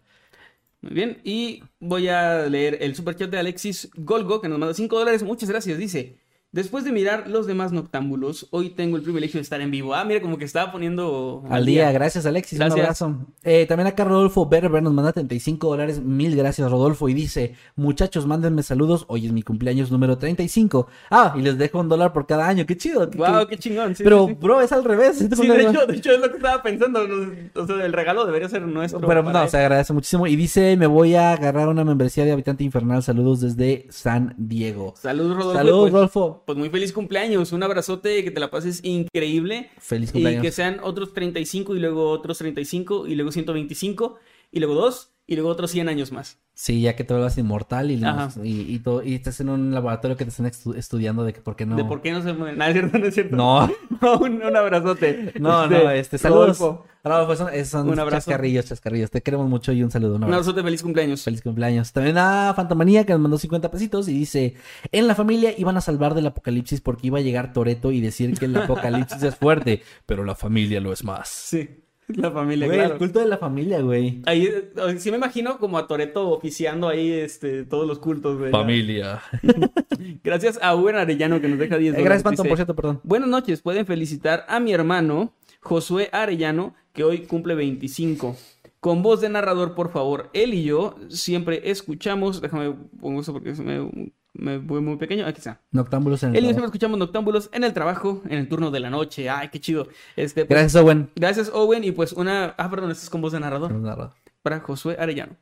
Hola, ¿qué tal? Buenos días, tardes o noches. Los saludos, su amigo Nightcrawler. Y su amigo Masketman. Y este es un saludo súper especial para Josué Arellano por su cumpleaños. Que te la pases de lo mejor. Te mandamos un fuerte abrazo a ti y a tu hermano Owen también. Saludos. Un abrazote, Owen. También acá Cylon nos manda 20 pesitos y dice, veo mañana el archivo, los quiero, cuídense mucho. Cylon, gracias, nos vemos en, en el futuro y gracias Saludos. por el apoyo, muchísimas gracias. También gracias por el apoyo a Lupita Rivas que nos manda 10 dólares. Muchas gracias. Y nos manda un limoncito. Me parece que estás así como riendo mucho. Así es. Pues muchas gracias, Lupita. Te mandamos un abrazote. Eh, creo que es el último por ahora. Por ahora sí. ¿Quieres leer chat o tweets? A ver, déjame leer qué nos dicen por aquí nuestros chat? amigos en el chat. Vale. Vamos a ver qué, qué hay por acá. No me carga el chat, no sé por qué. A ver. Ahí está. Debería. Perdón. El anuncio que me saltó fue ese de Dios no sé cuánto. Jaja, no me. acu- Mm, los no me acuerdo cuánto. No sé a qué se refiere. Supongo que le salió un anuncio religioso. Ah, Perdón, sí. lo dice este Hoshi Peña. Ah, bueno.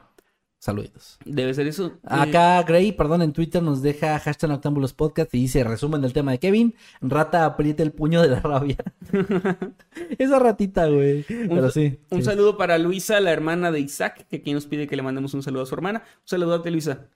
Mariana acá nos manda en Twitter, dice, ok, siempre termino indignada después de los temas de Kevin, ya me voy a dormir enojada y manda una foto de Homero en la cama con los... todo No sé qué tal, sí. Perdón, Sí pasa, perdón, eh, Mariana, un abrazo. Eh, también aquí eh, nos dice las pompitas de, o sea, mis pompitas. Arroba las piernas de Kevin. Uf, quiero saber cómo me va. Y luego entre. Pues están platicando, güey, cuando ves una arroba, están platicando entre ellos, no, Entre no asteriscos. te metas, perro. Dice se me muerde el labio, modo provocativo. Mis pompas tienen labios. bueno, Pues sí, sí, sí. tienen dientes. Dice Shaman, eh, le digo que aquí lo que planta es orgo. ¿Y dónde están los niños? Atrás del... y este es meme. sí, ay, qué chido. Él, él siempre capta las, Sí, las referencias.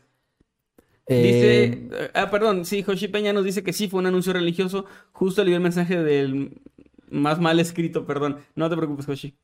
Alejandra López nos dice, ¿no les pasa que hasta admiras la capacidad de convencimiento de esta Jesucrista? O la gente era muy bruta, no sé qué pensar, hashtag no Siento que es una, una combinación entre alguien muy carismático y muy, pues, con poder de convencimiento y gente que también es como un poco fácil de, de manipular, manipular. y de convencer. Sí. Jesús Santiago Santos nos dice hashtag Noctámbulos Podcast. Los que se creen su propio cuento son todavía más peligrosos que los que engañan de manera Sí. consciente. Estoy de acuerdo. Sí, ¿eh? totalmente de acuerdo. Porque los que engañan se dan cuenta y siento que se van y ya, o sea, como que dejan todo y, y se largan o algo. Pero los que se lo creen son los, los que luego cometen esos suicidios en masa y todas esas cosas feas. Perdón, es que estoy viendo un meme de, de que Maxi, Maxi Lin me hizo un cartel de Se Busca con la foto que puse de mi credencial de, de manejo y dice Se busca por haber extinto a los duendes. Hombre blanco, 1,75 metros, 1,67. Ojos marrones, peso, secreto de estado y posible tatuaje en la cara. Si este hombre tiene un garrafón, huya lo más rápido posible. Qué tuitazo, le voy a dar ahorita. Gracias, Maxi. Saludos a Néstor, Ba- Néstor Bazán García que dice saludos desde Matamoros, Tamaulipas. Saludos, Néstor. Hey, y nos, ve- nos vemos el próximo 23, la próxima semana. ¿Qué tal, 23 qué de- tal haciendo aquí? 23 de septiembre. No, no le digo a Néstor específicamente, digo a la gente de Matamoros.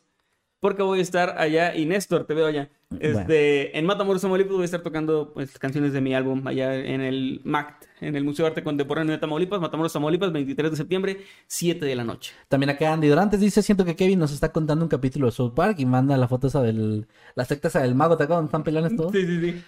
Chicos, adivinen quién soy. Por aquí, Este- Damita, un saludo a Damita de Blanco que anda por Ey, acá. saludos, Damita. Dice Kevin es un meme andante, jajajaja. Pues sí soy, Sí, eres. sí soy, la verdad. ¿Para qué, pa' qué digo que no? Pues, Pues ¿cómo sí. ves? ¿Pasamos a tu tema? Va, vamos, Vamos, a pasar tema. con el tema del señor Emanuel Morales. ¿Qué nos tienes preparados, preparado para nosotros el día de hoy, amigo? Pues mira, tú nos hablabas aquí de cultos y así. Este, yo les traigo un tema espinoso. A ver, Un tema ahí que se tiene que. eh, o sea, va a levantar algunas cejas, sinceramente. Yo sé que a algunas personas no les va a gustar mucho. eh, pero me pareció muy interesante y yo creo que no hemos hablado tanto de esto. Y es que la Biblia, en sí, la Biblia, digamos, cristiana, que se podría, o sea, es la que usan los católicos y todo esto.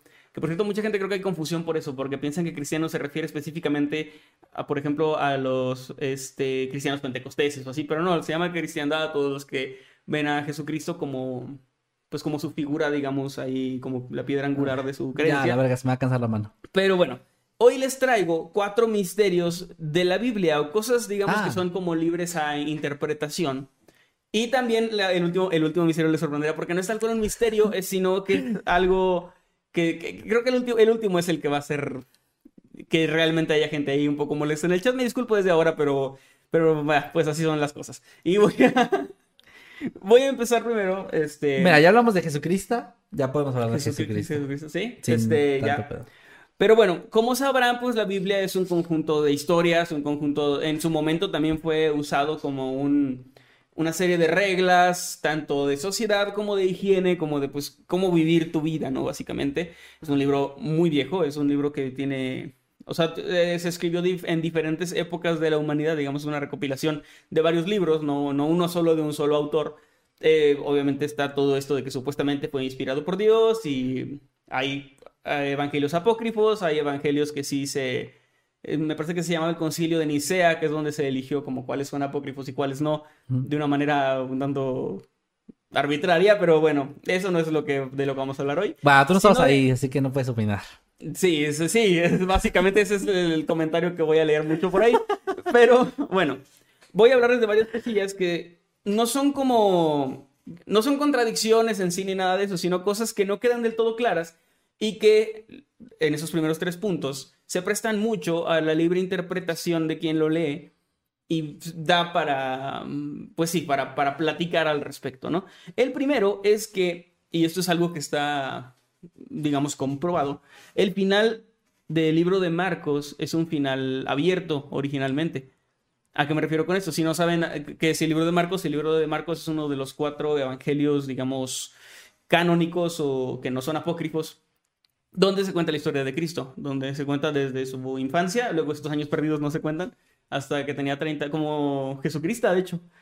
Es cierto, no, no lo había pensado. Es que, La- es que en la Biblia... La para- resemblanza es... o sea, si, si no han leído la Biblia o, o no, no conocen de esto, Jesucristo, digamos, se cuenta la historia de su nacimiento, la estrella de Belén, todo esto.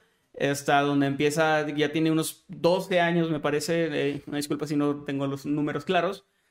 Y desde esa época, cuando era antes de entrar a su adolescencia, no se dice nada de él, no se menciona nada de, no se sabe, digamos, qué fue lo que pasó con él, lo que hizo, hasta que ya tenía alrededor de 30. Entonces hay como 18 años ahí perdidos, este, que, de los que no se, no se tiene absolutamente nada de información. Y el libro de Marcos es uno de estos evangelios donde habla de Cristo y habla o termina con su resurrección. Ahora, creo que todos o la mayoría conocemos, hemos visto alguna vez con una tía en Semana Santa una de estas películas bíblicas, ¿no? Entonces, no sé si tú lo recuerdas, cómo es que termina esta historia de, de cuando Jesús resucita. O sea, cómo, es pues sale de una cueva y mueve una piedra. Y, y, sale una pinche, bueno, la explicación una pinche luz bien cabrona. Y, luego siempre me pregunté qué pasa después de eso, ¿cierto? Bueno, habla, habla eh, con sus discípulos, ¿no? Y les da como un discurso, les habla así como de, de, de em, esparcir la palabra de Dios. Y luego, em, no sé si es tal cual, es que hay un montón, también hay un montón de traducciones de la Biblia Está, o sea, los católicos tienen como su Biblia, así como su traducción, que es la que ellos usan, y los cristianos tienen otra que es más o menos lo mismo, pero siempre como que cambian ciertas palabras, digamos, en las traducciones. O sea, no que ellos las cambien arbitrariamente, sino que cada traducción, digamos, pues, tiene, sus diferencias. Son diferentes interpretaciones. Y con eso ya se interpreta de forma diferente, pero en algunos tengo entendido que él como que se eleva al cielo ante, ante, la mirada de todos, ¿no? Ajá. Ahora, es, en este final, en el final canon, Jesús resucita y se presenta ante sus discípulos, les da este discurso, pero el final no era así. De hecho, originalmente era un final abierto y bastante anticlimático, como los finales que les traemos aquí en nuestros casos. Pues tres mujeres, María Magdalena, María, la madre de, Jacob, y, de Jacobo, perdón, y Salomé, se presentaban en la tumba de Jesús para ungir su cuerpo. Ungirlo era eso de como poner aceites y eso que era como una tradición, me parece. Pero dentro de la tumba no estaba Jesús, sino que había otro hombre, un hombre vestido de blanco. Se interpreta que era un enviado de Dios o un ángel. Este hombre les dice que Jesús ha resucitado y también les dice que vayan a Galilea a comunicarse, a comunicar esta noticia a los demás discípulos de Cristo. Les dice que si obedecen y si, y si tienen fe, cuando ellos, cuando ellos vuelvan a la tumba, van a ver a Jesús ahí. Las mujeres, muy asustadas, se van del lugar. Y fin. Profe, tengo una pregunta. Dígame. ¿Estaba este ángel esperando ahí en la... parece que sí, él, estaba ahí esperando a ver que llegan estas mujeres. Este, pero bueno, el final es así. Es de Jesús ya no está aquí porque resucitó, así que vayan y anúncienlo. Pero luego no se dice si fueron o no, si volvieron. O sea, no, no digamos que en este Evangelio de Marcos no se especifica. Y em, digamos que este final no gustó en su momento, no era como que muy, pues sí, o sea, no era lo esperado. Y se cree que los versículos siguientes, es decir, del 9 al 20 del libro de Marcos, fueron agregados a posteriori debido a que este final tan anticlimático, pues no, digamos que no estaba muy, muy chido, ¿no? O sea, sí, no tuvo buena atención con las audiencias como las películas. Básicamente era como esta de prueba. Y lo que hicieron los escribas en el momento fue como tratar de interpretar lo que pasó después. O sea, eh, digamos que con la lógica de esto, pues bueno, ¿qué pasó? Entonces volvieron y ya es cuando ven a Jesús y les da este discurso y luego se eleva a los cielos. Pero originalmente esto no estaba en, el libro, sino que se agregó después. Ahora recordemos, de repente tenemos como muy poco presente o no pensamos tanto en los tiempos de... O sea, como que te imaginas que todo en la Biblia pasó en un periodo de tiempo al inicio de las cosas, ¿no? Y como que todo junto, pero realmente fueron cientos o hasta miles de años entre una cosa y otra. O sea, del Génesis hasta, bueno, no, creo que no sé si miles porque se supone que la Tierra tiene seis mil o algo así, ¿no? Algo así. O sea, en teoría son como cuatro mil antes de Cristo y como dos mil después, pero bueno. Este, Pero sí son un lapso de tiempo largo. Sí, hay una distancia enorme. Entonces también muchas de estas historias, antes de que la escritura, digamos, se estableciera y todo eso, eran tradición oral. Entonces también se perdían muchas de estas historias y también había como mucha... Em, había muchas versiones, porque al final de cuentas es como un teléfono descompuesto. Si yo te cuento a ti una historia y tú se lo cuentas a tus hijos y a sus nietos, pues obviamente se va perdiendo, ¿no? Claro. Entonces, en este caso, el libro de Marcos, que por cierto, el libro de Marcos se escribió más de 100 años después de, del nacimiento de Cristo, supuestamente. Así que tampoco, o sea, no lo escribió Marcos tampoco el, el apóstol, digamos que no sé si era un apóstol, pero bueno, no lo escribió Marcos, es como el nombre que se le da al Evangelio, pero no, no es que lo escribieron varias personas. Entonces eso es solo como una aclaración ahí. Pero bueno, ese es el primero, que es así como un, misterio exactamente. Se cree que esto fue lo que se le agregó, pero no es algo seguro, pero sí es como lo más probable, digamos. El segundo misterio que les traigo es el misterio de Caín, que se me hizo muy interesante. ¿Conoces la, historia de, Caín y Abel? Bueno, Caín y Abel, para los que no lo sepan, eran los dos hijos de Adán y Eva. Se dice que ah. tenían más hijos, pero... No, no, no. No, dime, dime. No, no, no, no, no, me estoy aguantando chingos de cosas. No, no, no te aguantes, dale. No, ya me aguanté, ya me aguanté. bueno, Caín y Abel eran dos hijos de Adán y Eva, tenían más hijos, pero pues ellos son los que en, el Génesis, digamos, se, habla de su historia. Ambos eh, le ofrecieron ofrendas a Dios. Abel ofreció en sacrificio sus mejores ovejas, pues era pastor, y Caín, que era un agricultor, pues presentó sus cosechas. Pero, como Dios tiene favoritos y, ah, todo eso, pues prefirió a, a, Abel, o sea, prefirió lo que Abel le dio. Haciendo que a cambio sus ovejas crecieran y se multiplicaran, o sea, lo benefició mucho. Y pudo haber aceptado ambas, de hecho, yo creo por el esfuerzo de, de Caín, ¿no? O sea, pues también se chingó ahí cosechando. Pero, este... Pero pues Dios obra de formas misteriosas, así que rechazó el trabajo y el esfuerzo de Caín. Y no solo eso, sino que no le dio una recompensa. Hizo que sus cosechas murieran. O sea, que ya no, que después de cosechar o tratara de hacer cosas de agricultura, pues ya no pudiera y pues ya no pudiera cosechar. Así que básicamente lo castigó porque pues, no le gustó el regalo que le dio. Se parece a Maya. bueno, no sé, pero le dio y bueno, para que la próxima vez aprenda a dar buenas ofrendas, ¿no? este Caín, porque, por, porque no me algo más chido, ¿no? O sea, unas sandías, güey. ¿Para qué quiero sandías? Pero bueno, el caso es que cuando este fue rechazado, eh, cayó en cólera, o sea, le dio mucha, mucha ira y mucha envidia, porque pues era malo Caín, ¿no? Por sentir envidia. Entonces, lo que hizo fue que llamó a Abel al campo, le dijo que fuera con él y lo mató usando una piedra muy grande, o sea, lo golpeó en la cabeza, no sé si una o varias veces, no recuerdo, pero pues lo, mató. convirtiéndose así en teoría creo que en el primer asesino de la historia, según la Biblia, ¿no? O sea, fue la primera persona que mató a otra persona. Este, y bueno, él, él hizo eso, mató a su hermano en un giro bastante sangriento que nadie esperaría, excepto Dios porque él sabe todo y sabía perfectamente que esto iba a pasar, pero bueno, este, Dios le preguntó a Caín que dónde estaba su hermano Abel. Pero eso puede ser como, a ver, güey, o sea. Sí, lo estaba probando. Ahí, ahí, sí, ahí sí doy crédito porque sí se dice que Dios estaba diciéndole, a ver si me dices la verdad, ¿no? Sí, sí, sí. Este, y Caín respondió, ¿acaso soy yo el custodio de mi hermano? ¿Acaso yo te pedí que, que no aceptaras mi ofrenda? Este, no, le dijo eso, ¿acaso soy yo el, custodio o el guarda de mi hermano? Qué huevos para hablarle hacia Dios, la verdad. Sí, en, ya había matado a alguien, era como el primer asesino de la historia. No, no sé. Y Dios, que ya sabía qué pedo, lo castigó y condenó a vagar por el mundo en una cita que a mí me encanta personalmente, o sea, está bien chida, lo que le dice Dios. ¿Qué has hecho? La voz de la sangre de tu hermano clama a mí desde la tierra. Ahora pues, maldito seas tú de la tierra, que abrió su boca para recibir de tu mano la sangre de tu hermano. Cuando labres la tierra, no te volverá a dar su fuerza. Ya lo había castigado con eso, pero bueno, otra, otra vez. Y errante y extranjero serás en la tierra. Ahora, Caín le dice a Dios que cualquiera que lo vea donde vaya sabrá lo que ha hecho y lo matará. Tampoco había mucha gente en el mundo, eran su, era Adán y Eva y sus hermanos, pero bueno, dijo que a donde, ella, donde él fuera allá en la tierra lo iban a matar. Que no había una versión donde sí había gente, pero no se tomaba en cuenta como... Como una interpretación. hay, ajá, una interpretación creo donde sí dicen que, que no es que fueran los únicos seres humanos del, de la Tierra, uh fueron los primeros y luego empezaron a salir en otros lados. O sea, como más, más Edenes. Ah, no exactamente, sí, pero más bien, más bien como que había más allá del jardín del Eden, porque creo que así se explicaba este pedo de que como si ellos eran la única familia, pero crearon diferentes etnias y... Mm, sí, bueno, a, eso voy, porque Dios le dice que no será así y le pone una marca. No se sabe cómo es esa marca, o sea, solamente se dice que lo marca de una forma, diciendo que aquel que mate a Caín será castigado siete veces. Y Caín, pues con eso se marcha este, con la marca de su pecado para siempre. Entonces, la ah, marca es ah, interpretación. La marca no se sabe qué es.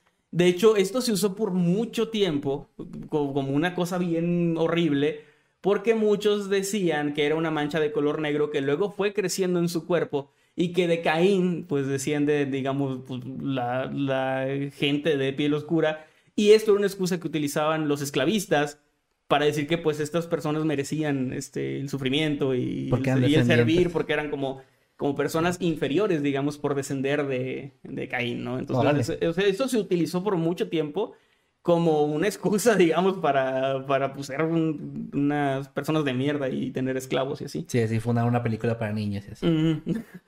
Y bueno, ahora en la Biblia, después de esta historia, se dice que Caín se va y que funda una ciudad, este, y tiene descendencia ahí y empiezan como que, entonces se lleva una de sus hermanas y se preguntan cómo tuvo descendencia, este, así fue, se llevó una, una- una de sus hermanas.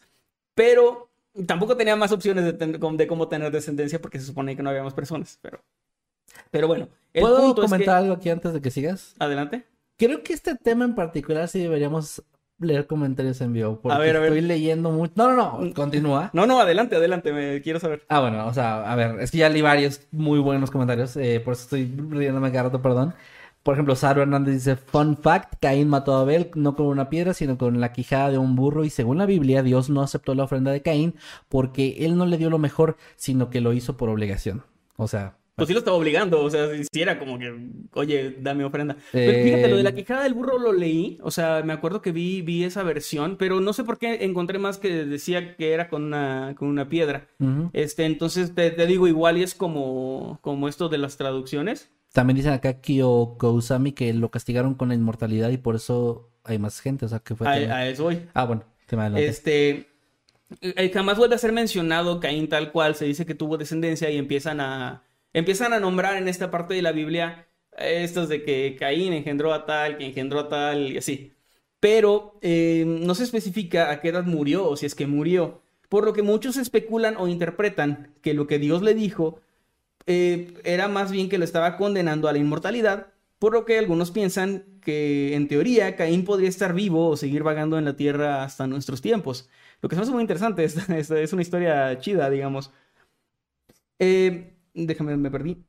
Esto se llega a juntar un poco con la historia del judío errante, la cual les contamos ya en un video de este canal, no sé si la recuerdan Mm. que era esta persona supuestamente inmortal, ¿no? Que se dice que en su momento fue alguien que Jesús castigó, otros dicen que es Caín y así. Eh, y sí, de hecho, también leí que supuestamente Dios no aceptó la ofrenda de, de Caín porque no le dio como lo mejor de su cosecha.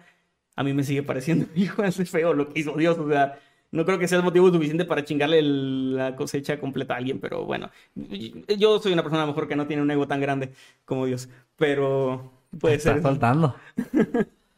No sé, digo, a mí, a mí no me importa que me den o no regalos tampoco, o sea, no es como ex- Mm, exigir regalos, pero bueno, este, también es ese, esto no lo puse, pero la historia esta de, oye, mata a tu hijo si me amas, se me hace medio, medio cabrón, cruel, medio, medio fuerte. Sí, Este, que por cierto no lo mata, mata a un borreguito, un corderito, no sé qué era, sí. que tenía toda la culpa, pero bueno, Bueno, mira, acá dice G-Ref, dice, el de la quijada del burro no fue Sansón, que se enfrentó solo contra un ejército con una quijada. Es modo de pregunta. la verdad no recuerdo esa parte, Yo tampoco no sé.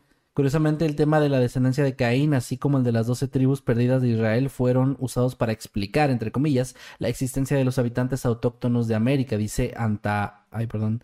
Antal... Antaruel. Antaruel, perdón. También, por ejemplo, lo de los idiomas se explica con la Torre de Babel, que Ah, había levantado sí. una torre de 60 metros, que de hecho ahora mismo es, es nada comparado con muchos otros edificios más altos, pero Para en su momento era, con Dios, ¿no? sí, era como llegar al cielo y ver que había ahí, entonces eh, Dios se le, le pareció algo muy soberbio, este, que la Qué gente ironía. quisiera, quisiera llegar al cielo de alguna forma, este, y los castigó dándoles diferentes idiomas para que no se entendieran entre sí, y pues supuestamente de ahí partieron como, o sea, como que supuestamente antes solo había un idioma y luego ya este, salieron más, obviamente eh, antropológicamente no, no tiene sentido, pero es como lo dice la Biblia. Mm, sí, sí.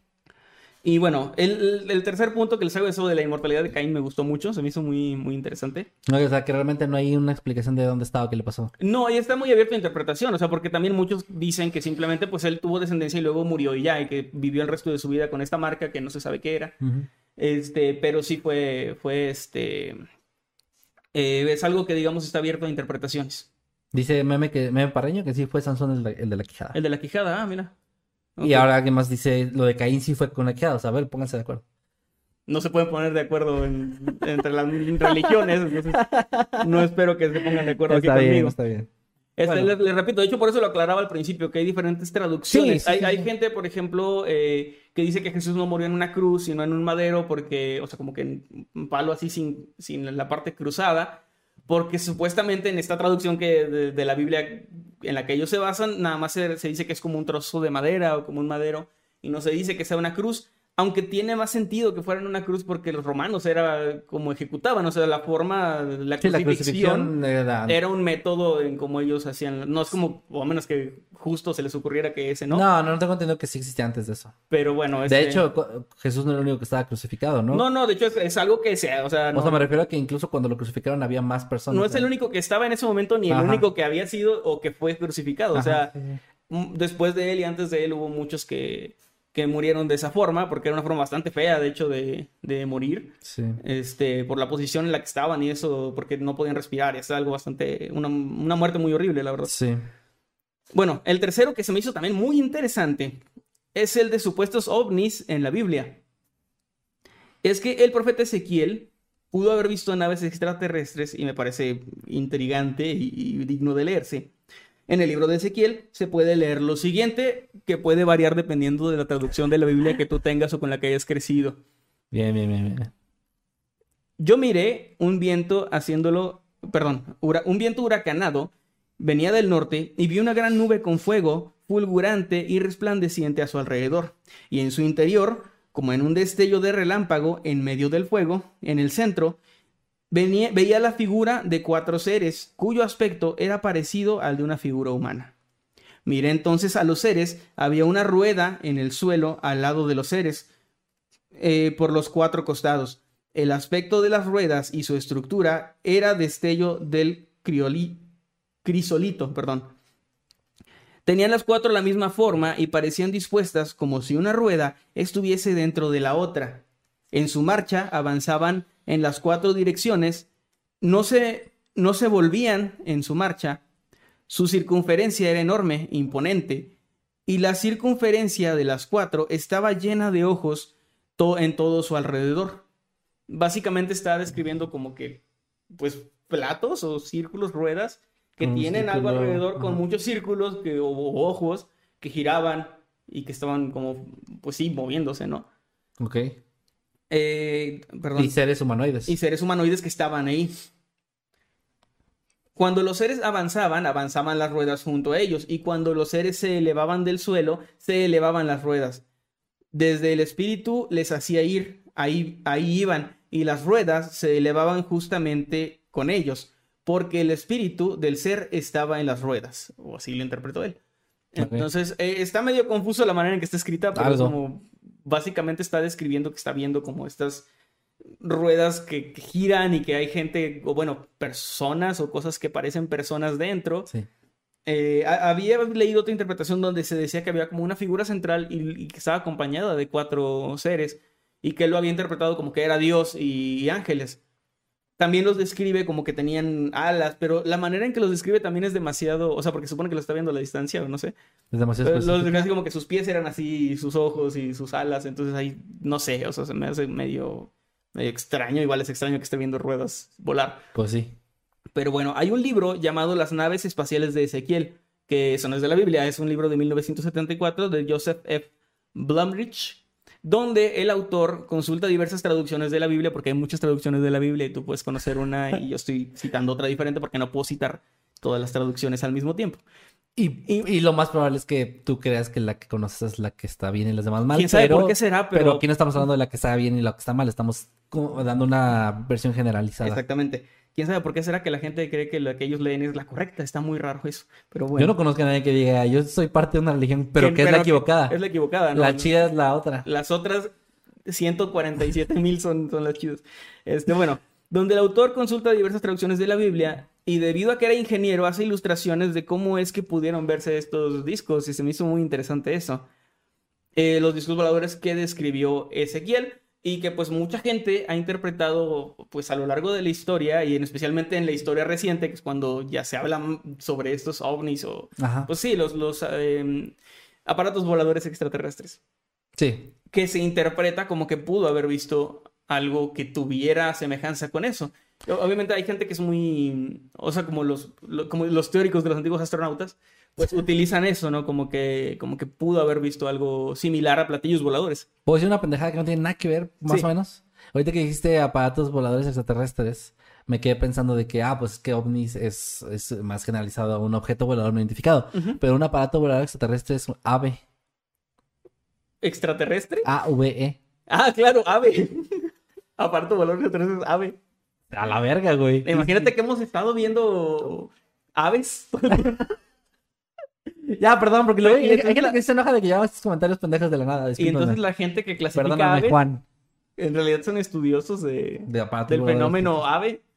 Bueno, este, con, con eso cierro, digamos, el tercero y me falta el último. Pausa, déjame leer unos Adelante. comentarios porque te están dejando aquí cosas como... Sí, sí. Dice. Ay, se me movió, hijo de puta. Dice acá. Eh, Aristóteles, según sé, si existe ese método de tortura, qué horror morir así. Sauro Hernández dice: No, Sansón le rompió la quijada a un león para matarlo, no a un burro, corrigiendo a Ah, otra mira. persona. Eh, dice Sergio Ansaldo González: La interpretación del libro es que la marca no es una marca física, sino en la mirada o en el aura que tenía Caín. Ok. Pero es una de Eh, las interpretaciones. O Claro, sea, porque eso en lo no lo dice. Sí, no, pero sí lo mencionó así como una interpretación. Ajá. Dice, eh, dice Diana Cuevas que lo que describiste es similar a la, a la descripción de los ángeles. Bueno, Eh, hay un tipo de ángel que son como estos, este, círculo. como varios anillos. Son como anillos, y que, ajá. que tienen ojos, y alas y así. Ajá. Ajá. es un tipo de ángel también muy... No recuerdo cuál es exactamente, pero es- es- está muy creepy. Damita de Blanco dice, al rato va a llegar Dios bien emputado después de leer las Biblias de todas las religiones diciendo, ¿qué carajo es esto? Yo cuando dije todo esto, ¿qué pedo? Es que son muchas. Y de hecho, hay, te decía, hay muchos evangelios apócrifos que en el concilio de Nicea, que no recuerdo en qué año se hizo, pero así como que hace muchísimo tiempo, obviamente, eh, se establecieron cuáles eran, cuáles iban a ser canónicos y cuáles no. Se desecharon muchos. Eh, normal, o sea, es más como que mm, trataron de unificar la Biblia de una forma que no se contradijera tanto, porque al ser muchos libros de muchos años de diferencia Ajá. y ser tradición oral en su mayoría, pues había, como dije, como este efecto de teléfono descompuesto, donde a veces dos, dos historias ah, eran contadas de forma muy distinta. y se convertían en dos historias diferentes. Ajá, entonces Sí. trataron como de unificarlo, que, Ah. Que bueno, pues es, es algo que, su- que sucedió en su momento. Por cierto, eh, Hernández volvió a comentar, no te enojes, Emanuel, nada más queríamos aportar, no discutir, nada más para aclarar que no estamos No, no, enojados no, no estoy enojado. en absoluto, ni tú ni yo. No, no, a ver, es que creo que nunca me habían visto en modo platicar así, pero no soy... Pues sí, para que entiendan que Manuel es un poco, o sea, sí es Emanuel platicando de un tema, pues, Ajá, este, cuando, dando cuando- su opinión. ¿no? Cuando hablo de un tema así que me apasiona porque se me hace muy interesante, suelo soltar muchos chistes y suelo decir muchas cosas así como muy... que también trato de no hacerlo tanto. ¿Pasivo-agresivas? Yo con, con- con Kevin lo he platicado mucho, que dice que yo no me suelto mucho en los temas. Porque la gente luego lo percibe como que estoy siendo muy am, directo o muy hiriente, pero lo hago no, o sea, no con mala fe ni nada. Es como, es la- mi manera de decir las cosas.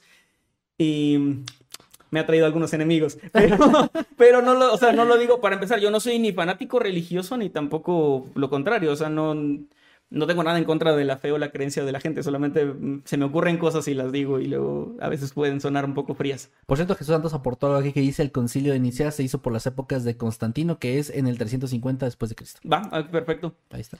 Bueno, eh, ahora, esta última va a levantar algunas cejas por ahí. Eso, es, madre. eso es la última. Y es que eh, no hay pruebas de que Jesús haya existido. Es el, es el nombre del tema. ¿Es el tercero? Es el cuarto. Ah, El cuarto ya. Es el cuarto ya. Y ahora, ¿qué voy con esto? Yo, como dije, no soy, pues no soy creyente, no soy una persona muy religiosa. Bueno, soy persona religiosa en general. Pero yo tenía esta idea de que, bueno, este, no sé si Jesús hizo milagros o no, pero pues como personaje histórico, ahí está, ¿no? O sea, como que yo tenía esta, esta concepción de que, pues sí, o sea, existió como personaje histórico porque incluso historiadores lo nombran y todo. Ah, sí. Pero luego me puse a, a revisar y a tratar de encontrar como estas fuentes. Y realmente no, no hay una evidencia sólida. Y antes de continuar con esto, quiero aclarar, porque luego si piensan que estoy enojado con esto, van a pensar cosas peores. Este, Por eso estaba tratando de aclarar. quiero aclarar que con esto no estoy diciendo que esté mal que creas en Jesús o que esté mal que tengas una religión o que esté mal que tengas fe, porque de hecho, por definición, la fe es creer en algo ciegamente, aunque no tengas como la certeza o las pruebas al 100%, Así que si, si te enojas conmigo, no tienes muy fuerte tu fe. tienes que creer en cosas aunque no haya ni una sola prueba de ello, como lo es la existencia de Jesús. Puta madre, si veniste filoso, cabrón. Este... y bueno, eso sé que va a levantar polémica. ¿Otra vez? Voy a tratar. Es que estoy, tratando de, tender muy bien la cama.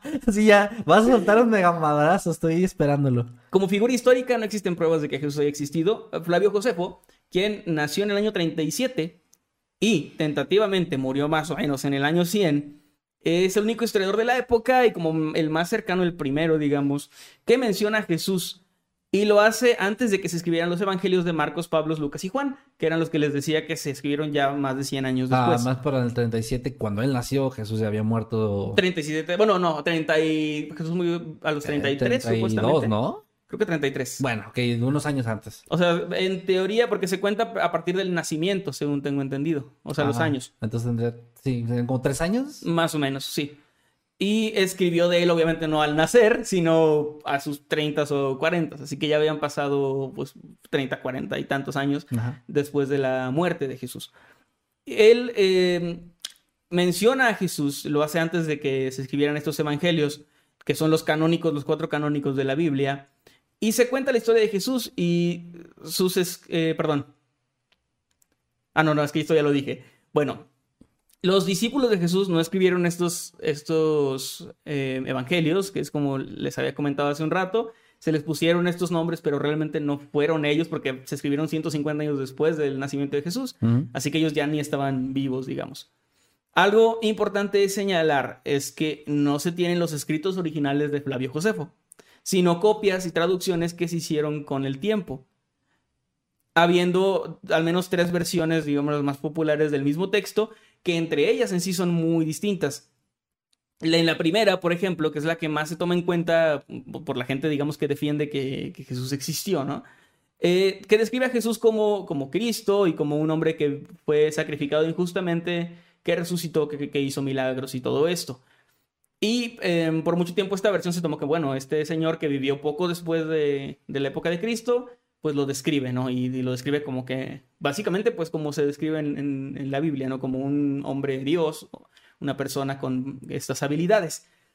En la siguiente versión, que es la versión árabe de este mismo escrito, solamente se menciona que hubo un hombre llamado Jesús y que algunos creían que era el Mesías y que pues había pasado, digamos, su historia, este, había trascendido, ¿no?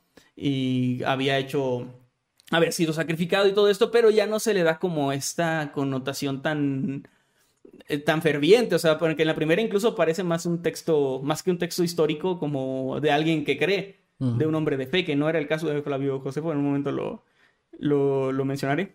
Ok.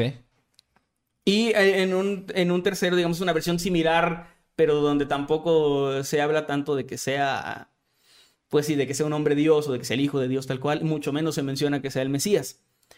Y esto em, tiene sentido porque de hecho estos escritos de Flavio Josefo podrían haber sido intervenidos, que creo que es lo más probable, y alterados, ya que más de un relato histórico parece pues un relato bíblico, pues se refiere a Jesús incluso como el Cristo en el, en el primer, eh, en el primero que les mencioné, que es la versión griega, me parece. Siendo que Flavio Josefo no era cristiano, de hecho era judío, que como sabemos, bueno, Jesús era judío, pero luego, digamos, se supone que los judíos no lo aceptaron como el Mesías, ¿no? Em, y además, él, él vive en Roma, era ciudadano romano, poco tiempo después de todo esto, así que él no podría haber escrito algo así de que Jesús era el Hijo de Dios o que era el Mesías, porque no le hubiera ido muy bien siendo ciudadano romano y además era judío, o sea, no, no era cristiano. Así que no tenía mucho sentido que lo describiera de esa forma. Así que se cree que este texto fue intervenido posteriormente pues para que cuadrara con, con esto. Recordemos que los tiempos son muy, son difíciles, o sea, es como hay, mucha distancia entre un texto y otro. Repito que mucho de esto era tradición oral, así que no había forma de, de, saberlo, o sea, de saber qué realmente había pasado. Y lo que Flavio Josefo, si, si mencionó a Jesús, probablemente era porque escuchó su historia, pero no había una prueba de que hubiera existido. Ahora, esto, repito que el título es No hay pruebas de que haya existido. O sea, si tú dices, bueno, es que sí existió y fue como, ok. De ya está contestando, de hecho, ¿verdad? Pero... pero, no hay, no hay pruebas de eso. Ajá. Eh, bueno, ahora, otra de las grandes pruebas de que la historia de Jesús podría ser de hecho un mito es que toma mucho de otros mitos anteriores, de otros muchos. Honestamente esperaba que no llegaras a esa parte. ¿Por qué? Porque ya he escuchado sobre eso. Y Bueno. es algo que levanta muchas, muchas, muchas cejas. Pero sí, sí, sé lo que Levanta vas. tres Ya sé a cejas. dónde vas. Levanta Continúa. tres cejas por persona esto. este, pero bueno, existen muchos, muchas similitudes de- del mito de Jesús con el mito histórico, perdón, el mito, eh, pues sí, mitológico, digamos, valga la redundancia, de otros dioses, de otros hijos de dioses, digamos que de culturas paganas, de culturas anteriores a la cristiana, y es como muy raro que justo, justo, justo a Jesús le haya pasado exactamente lo mismo que a estos, que a estos dioses, y les voy a dar algunos ejemplos. A ver, ok. Está, por ejemplo, el dios egipcio Horus, que es muy famoso, o sea, también es- hasta la fecha sigue siendo muy conocido, ¿no? Especialmente por Yu-Gi-Oh! Mm. Este, ahorita los egipcios me van a funar, me van a... ¿Cómo dices eso de Horus? Pero bueno, este, ¡Idiota! Horus, Horus Sí, nació me imagino la gente bien emputada contigo de todas las religiones ya. de todas, aquí me voy a echar a todas las religiones encima. Horus nació de una madre virgen, Isis. La fecha de su nacimiento, el 25 de diciembre. Nació en una cueva, no en un pesebre, pero bueno, nació en un lugar así como inhóspito, ¿no? El parto de Isis, o bueno, su nacimiento, fue anunciado por una estrella. Eh, cuando Isis nació, fue visitado por tres hombres sabios. Que por cierto, en la Biblia no se menciona nunca que sean tres los Reyes Magos. Solo se les menciona Se como los Reyes Magos, ¿no? No eran ni siquiera, no, no se menciona que sean, que sean magos. No sé si Bueno. era- eran reyes, no eran reyes, eran como gente de Oriente, me parece. Y solo se Pero sí menciona. Reyes, ¿no? Sí son Reyes. Es que tengo entendido, no sé, ahí, ahí me ilustrará la gente que sea más, más letrada, en este tema, más perdón. letrada en esto, pero tengo entendido que no se menciona que sean tres ni que sean magos, no sé si son reyes tal cual. Se menciona que son varios, pero eh, le dan tres regalos a Jesús, Mm, que es el oro, incienso y mirra, y supongo también de ahí viene lo de que serán tres, como para simplificar, supongo. Sí. Pero bueno, eh, en el caso de, de Horus, perdón, sí fue visitado por tres hombres sabios. Este, de niño, fue, mostró mucha sabiduría y fue un gran maestro en el templo desde muy pequeño. Fue bautizado a los 30 años de edad. El hombre que lo bautizó se llamaba Anup el Bautista. Eh, tuvo 12 discípulos y llevó a cabo muchos milagros y resucitó un hombre llamado el Azarus. El Lazarus. Ya Bueno, entendí. El Lazarus. bueno, este, esto fue mucho tiempo. o sea, es un Ah, mito, sí, sí. es un mito egipcio muy, muy antiguo. Él hizo varias eh, galas de sus poderes, como caminar sobre el agua. Eh, también se transfiguró en una montaña. Transfigurar me imagino que se refiere a... No sé si se transformó en una montaña o si se transportó hacia una montaña. Transfiguró. Me suena más a lo primero. ¿Mm? Dijo, mira, checa esta mierda. Y de repente se convirtió en una montaña. Eso- me suena más a eso. Y bueno, pero ya aquí se acaban las similitudes. Ah, bueno. Después solo fue crucificado, enterrado y posteriormente resucitado. Este, Chinga. Ah. se, se le llamaba el Mesías, el ungido de Dios, el Hijo del Hombre, el buen pastor, el Cordero de Dios, la palabra, etc. Y se le relacionaba con el Cordero y con el león y también con el pescado. Y bueno, se le llamaba fonéticamente como en el primer ungido, que se, digamos que se pronunciaba o se, se ¿cómo se dice? se estilizaba como Christ. Ok. Después está el dios Mitra, que es un dios persa. Eh, este dios, el dios Mitra, nació de una madre virgen el 25 de diciembre. Fue considerado el profesor que viajaba, impartía así como que mucha sabiduría, ¿no? Tenía discípulos, 12, y realizó muchos milagros. Fue enterrado en una tumba y después de tres días no pasó nada. No, no es cierto, resucitó. Lo llamaban el buen pastor. Estás disfrutando esto demasiado, güey. No, Es- debería no, ser no. ilegal lo, que, lo mucho que estás disfrutando esto. la verdad, el Redentor, el Mesías. Eh, fue asociado con el león y con el cordero. Su día sagrado era el domingo, llamado Día del Señor, que por cierto se celebra normalmente el domingo en, en la religión cristiana y en la religión católica mayormente, pero originalmente, según el, o sea, los textos hebreos y esto, Ajá. era el sábado, el séptimo día, que es el sabbat. Ah, que es lo que tienen los, judíos, ¿no? Luego ya, no recuerdo cómo estaba la historia, está muy interesante también, eh, lo, lo voy a, a investigar. De cómo de cambió. cómo cambió a domingo, porque creo que tenía algo similar a eso que decían de Porfirio Díaz cuando puso su cumpleaños para que fuera el 16. Pero bueno, este, que creo que no sé si era un mito o no, pero también, también era algo similar a eso. Bueno, la fiesta principal de Mitra era la, la Pascua, de hecho, y la religión también tenía una cena o Eucaristía, que es algo sim- similar. Vamos con el dios Krishna. Es uno de los numerosos avatares o encarnaciones del, del dios Vishnu. Que esto, Mm. esto es de la religión eh, hindú. Su nacimiento podría estar más o menos situado en el 5581 a.C. O sea, mil años antes de que Dios creara la tierra, más o menos. Este es cuando él, él nació. La semejanza entre él y, y el entre el dios India y Jesús, pues es un poco más cercana, digamos.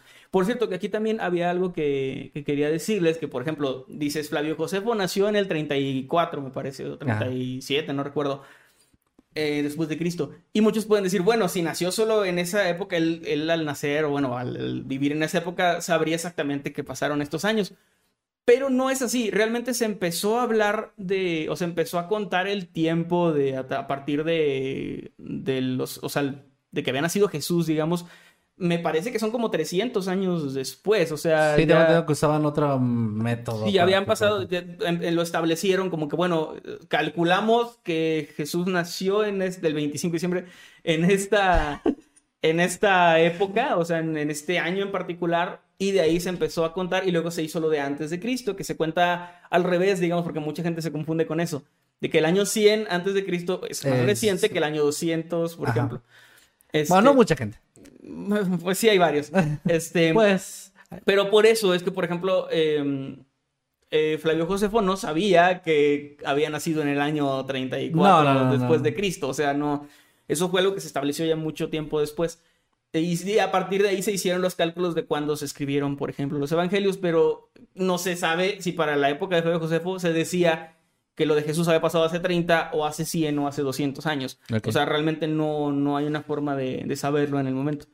Quería aclarar eso porque también es un poco, o sea, puede ser como que un poco confuso el, el entender cómo se entendía el tiempo en, en aquel momento antes de que se establecieran los años como se establecen ahora. Es que algo que tal vez en la actualidad nos resulta un poco complicado de entender es que muchas de las cosas de la historia están acomodadas en una línea de tiempo en el que un consenso de personas se han puesto de acuerdo para decir esto debió ocurrir entonces en esta época Sí. y esto por este año, pero no hay una forma clara de saber exactamente cuándo pasaron qué cosas. Sí, o, sea, ya si te vas a decir, si se fijan, muchas veces como se dice que tal filósofo nació en el 125 antes de Cristo, pero no te pongas a buscar días, años y horas porque es imposible. O sea, no, no, no, y es, y es muchos incluso es como por esta Incluso época. el carbono 14, por ejemplo, es como se data entre tal y tal año que pudo ser, este, que, se- que se utiliza mucho para precisamente cosas así como evangelios y esto, Sí. o reliquias religiosas. Bueno, em, el, el dios Atis, perdón, ¿me, me brinqué algo?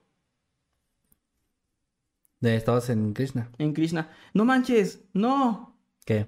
Espera, déjame eh, buscar aquí. ¿Qué pasó? Eh, por alguna razón estoy en lo de Krishna y luego se brinca lo de Atis, o sea, como que ahí no sé si borré algo o qué pasó. Te están castigando Dios por decir blasfemias. probablemente.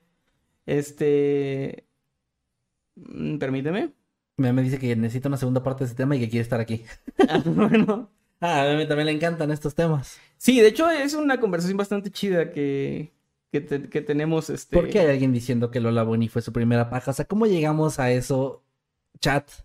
¿Qué está pasando con ustedes? Ok, a ver, déjame buscar. Busqué así como súper rápido de similitudes entre Cristo y Krishna.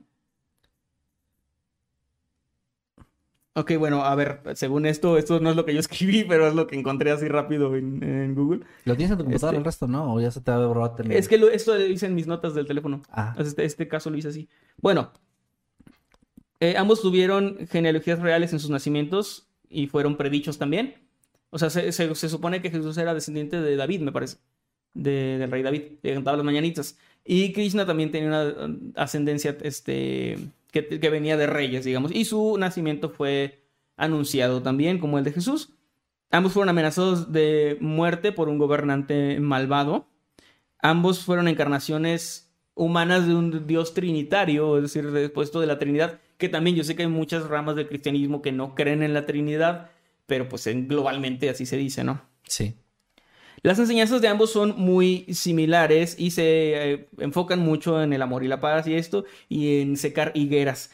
Ambos hicieron milagros y fueron tentados por demonios ambos predijeron su propia muerte. O sea, ellos, Grishin también dijo de que pues, me, voy a morir. pasó. Este, ambos, ambos se transfiguraron, de nuevo esta palabra, se levantaron de la muerte y ascendieron al cielo. Ambos murieron por heridas causadas por armas afiladas. Recordamos que se dice que eh, Cristo murió por la lanza de Longinus, que era el, pues, este soldado romano que, lo picó ¿no? en, el costado. ya te la sabes. Este. le picó las costillas. Ajá, sí, le picó las costillas. Pues es que sí fue eso. Ajá. Este, y bueno. Ah. Eh, perdón por este lapsus de lo de Krishna. No, no, no, no, no, no, está bien, está bien. Pero bueno, son esas, esas son las similitudes. Y vamos con el dios Atis, que era un dios turco. Atis nació de una madre virgen llamada Nana un 25 de diciembre. Bueno, a ver, solo en defensa de la religión católica y cristiana, Sí, había un chingo. No sé cuál fue el primero, eh. Estuve tratando de ver, pero es muy difícil de rastrear. Este, o sea, no, sí, a ver, todas estaban usando esta misma, entonces, ah, también, además lo del 25 de diciembre ya, ya se ha dicho que se estandarizó realmente, o sea, que no fue ni siquiera la fecha así. Bueno, nada más lo digo porque, porque bueno, no, no, no, siento que está tanta culpa ahí de lo de Jesús y ese pedo. Sí. Poseía una doble divinidad de padre e hijo divino. También fue, eh, murió en un árbol para la salvación de la humanidad se dice que crucificado, pero no entiendo cómo te crucifican en un árbol porque no era una cruz. Pero eso igual está puesto ahí para que calce más, no lo sé. Pero, pero, pero diré que murió en un árbol porque no, no, no sé cómo demonios te crucifican en un árbol. Igual y con las ramitas. Pero, bueno. ¿Cuenta como crucifixión? No creo, desde mi punto de vista no. Fue enterrado y resucitó al tercer día. Este, encontraron su tumba vacía. A sus discípulos los bautizó por su sangre, digamos, eh, o sea, lo dijo así como que esa es mi sangre. De tal modo que los pecados fueron lavados y sus seguidores se declararon como que habían nacido nuevamente, ¿no? Al momento de que él los bautizó. Sus fieles comieron pan y comida sagrada, diciendo que ese era el cuerpo de su Salvador, que es también algo muy de la doctrina cristiana. Lo llamaban el buen pastor, el supremo Dios, el unigénito Hijo de Dios y el Salvador. Entonces, con estas, este, con estas similitudes, digamos, pues que llegamos a Dionisio, Dionisio, el dios griego. Dionisio nació de una madre virgen un 25 de diciembre en un pesebre. Ah. Llevó a cabo diferentes milagros, realizó una procesión triunfal montada en un burro, eso también lo hizo Jesús, de hecho. Transformó el agua en vino, que esa era, de las cosas que dije, ah, bueno, pero está original lo del agua en vino, pues también era de, Dionisio. Dionisio es un dios griego, no sé si lo mencioné. Sí, lo conozco, Dionisio. Eh, o sea, no a Dionisio, pues. no, es bien buen pedo. sí he escuchado hablar de Dionisio. Es, bien buena onda. De las religiones, digo, de las religiones, de la eh, cultura griega sí tengo un poco más de conocimiento. ¿Por God of War? No, por Age of Mythology. Ah, o sea, por ahí la conocí y luego empecé a investigar más que todo lo que sé de Age of Mythology. Bueno, él dio de comer alimentos sagrados a sus seguidores y que recibieron así el cuerpo de, Dios, digamos. Resucitó entre los muertos un 25 de marzo. Eso es interesante. De hecho, se dice que también, ¿cuál es el anterior? a aquí, lo, aquí lo tengo. ¿Como el anterior Dios que eh, Atis también ah. fue por marzo que resucitó. Ah, o sea, más o menos la, época, digamos, de la Semana Santa, que es así como que por marzo. Este, que fue donde, donde fue eh, ejecutado no sé cómo se diga, bueno, que murió y luego resucitó. Y es identificado con el símbolo del carnero o el cordero, cordero de Dios, y lo llamaban Rey de Reyes, el unigénito de Dios, el Redentor, el Salvador, el Alfa y el Omega. Este, y pues bueno, ahí queda este pequeño conteo de dioses. Es en serio, sí queda ahí. Ah. De pequeño conteo de dioses. Este.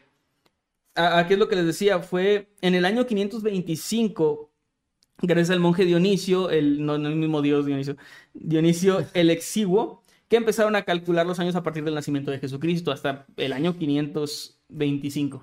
Wow. Entonces sí fue un montón de, de tiempo. Este, ahora, con esto a qué voy, que, que sí tiene más rasgos de mitología o de un, pues sí, o sea, de una, de un cuento, digamos, lo que es la, la historia de, de Jesús, de manera histórica al menos. Con eso también ya, este, ya sé que mucha gente igual se va a enojar o algo, pero eh, sí quiero dejar claro que mm, esto no tiene por qué trastocar, digamos, la, la fe de la gente, o sea, porque al final de cuentas eh, hay gente a la que le sirve esto como las enseñanzas de Cristo y todo esto y les dan como que este, esta paz de su vida espiritual y eso. Y pues está chido, o sea, es como que siento que igual todas las religiones, si te pones a analizar cada religión, no es algo como que contra del cristianismo ni nada, parten de mitos anteriores, toman mucha mitología de, de religiones, obviamente previas, este, obviamente hay un montón de cosas sobre política, sobre poder, que, que se sobreponen a, a ciertas historias que se, que se modifican en nuestra propia historia de México, por ejemplo, sin tener que ser algo religioso, se añaden y se quitan cosas a conveniencia. Entonces, obviamente, a lo largo de miles de años que tiene la, esta, la religión, digamos, eh, obviamente han existido modificaciones, obviamente ha habido adaptaciones, obviamente no pensaron que iba a existir el Internet un día y que ibas a poder ver qué onda con, con otros dioses así como tan rápido. Sí, de ser Pero- tan, tan instantáneo el tener esta historia de, pues güey, o sea, eso que esa información que tú acabas de decir de otros, de otras deidades, otros seres, eh, sí, es que no necesariamente dioses, pero bueno, eh, es información que probablemente la gente no tenía forma de, Era de saber. muy, muy O complicado. sea, esas- tenían en esas culturas el vestigio, todavía se tenía como a lo mejor algo de información, pero no llegaba a todo el mundo. Kalel. Kalel, nada, es cierto. No, no, no, perdón. Olvídalo. Alguien ya Aunque, pero sí, o te sea, ganaron ese chiste fuera- de rato, eh, lo que sí. Fuera de broma, eh, sí sigue mucho el canon del camino del héroe, por ejemplo.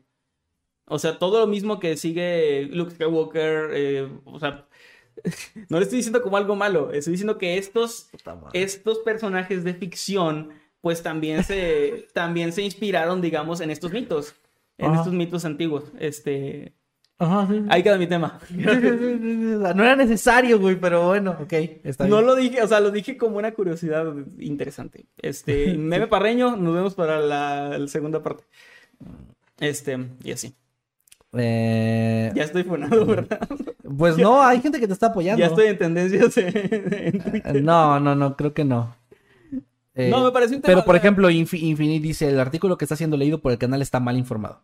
como Puen- en- ¿Fuentes? ¿Puedes decirme por qué?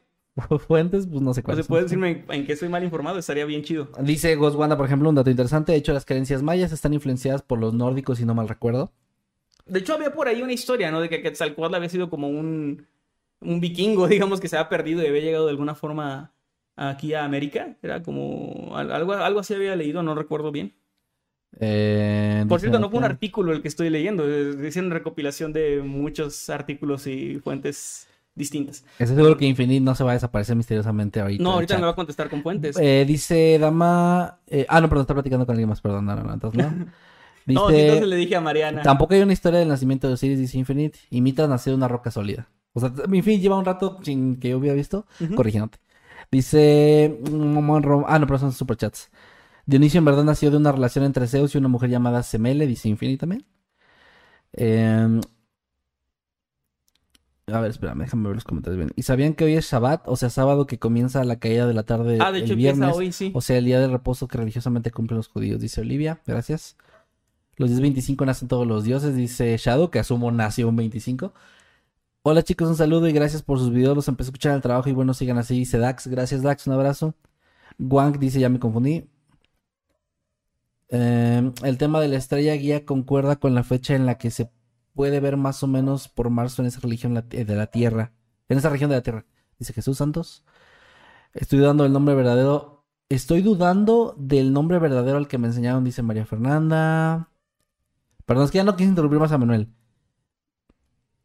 Mm, aquí están haciendo chistes de que el pan y que no engorda. MK Rojo dice, en cuanto a los tiempos bíblicos, se sabe que para Dios cientos de años son igual a un día. Pero eso no lo dicen ¿Cómo? ¿Que cientos de años son igual a un día? para Dios. O sea, hizo la Tierra en cientos de años. No, no, no estoy diciendo que... No, no, yo no sé. Se tardó más que el Big Bang.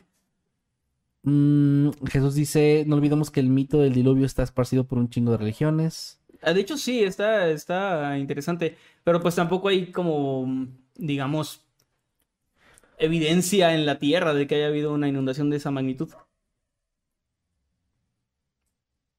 Que hashtag Kevin es Caín, qué verga. Oh, no manches, ya entendí. Qué, qué gacho.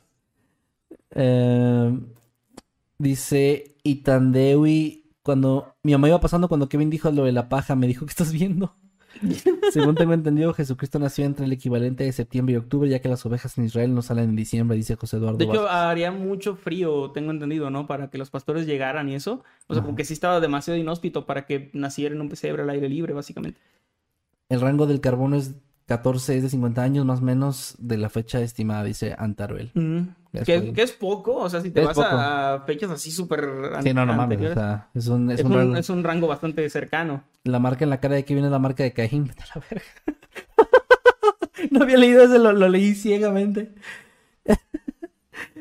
Ah, y esa conversión de años se la sacaron de dónde. Y le pregunto, le pregunto una vez cómo experimenta el tiempo. Dice, ya están acá entre ellos. Buen tema, casi nadie cuestiona todo lo que no tiene sentido. Dice Mariana Agustín. Mira, ahí te están felicitando por el tema. Gracias. Este, voy a checar esto de lo que me comenta ahí Infinite. Este, porque me encontré, o sea, yo encontré como esta información, pero si soy sincero, no me fui a ver la biografía de cada dios. Entonces, eh, voy a leerlo y la próxima semana no, porque no se puede. Pero eh, voy a tratar de, o sea, de, de revisarlo y si está equivocado voy a decirlo en el próximo, porque también no quiero que se queden con esa idea de que es como hate o algo así. José Ricardo Mueces pregunta, ¿por qué ya no sales en los videos? No sé si te preguntó a ti o a mí, pero a quien le haya preguntado, seguimos saliendo en los Salimos videos. los dos No sé de qué, hoy salimos en un video, carnal. No estás viendo los videos bien tú. Me encantó tu tema, Manuel, me tienes muerta de risa, dice señora, señora. Gracias, señora, señora. Dios nos hizo con libre albedrío, es nuestra propia decisión creer en Dios o no, dice Oliva Injerto. Ujú. Isabel dice, de hecho está bien informado, soy católica, ha sido un buen tema. Gracias. Emanuel, nosotros te apoyamos, nomás no digas eso enfrente de mi tía, dice Lara. Tampoco lo digo enfrente de mis tías, así que... Sí. ¿Sabían que el chiste más antiguo de tu madre data de un pergamino del 3000 antes de Cristo? ¿Saben quién lo descubrió? Milo, ¿por qué haces preguntas sin la respuesta? Yo quiero saber ahora. Y ese fue el último Noctámbulos para Manuel. Pero Podría por- ser. Ajá. Me me dice que acepta la invitación para la segunda parte de este tema. Hoshi dice que quiere ser fonado, que te gusta ser fonado. Mm, Espera, eh, es que estoy leyendo aquí, dice que uno de los mitos, o sea, como que no hay una, una sola um, historia de cómo nació Dionisio, porque aquí dice que nació del muslo de Zeus. Y Infinite decía que de una piedra o algo así. Ajá. Voy a checarlo. Está, está interesante igual. Es, también está bien chido porque estos temas a mí, a mí me gustan. Eh, me gustan porque siento que está bien chido que luego llega otra persona con otra información y se contrasta. sí, Y es como, interesante. Porque, porque al final a mí lo que me gusta es aprender como de todo. O sea, como que de todas las historias. Algo que a lo mejor, y esto ya lo estoy diciendo de forma súper, súper personal, no hablo por Manuel, pero algo que a lo mejor algunas personas no entienden cuando se enojan de que uno hable de estos temas siendo una persona no creyente, es que creen que tú estás tratando de imponer algo sobre sus creencias, y eso lo quiero Y, dejar claro. y entiendo por qué. Y yo O también sea, entiendo por qué, pero no es el caso. Lo que a lo mejor alguien que puede, alguien agnóstico o ateo se puede identificar un poco más, es con la idea de que precisamente el hecho de no tener una creencia fija te ayuda a querer descubrir más y no es... De las historias. Ajá, y, y no es precisamente para andar desmintiendo nada, es más bien para aprender.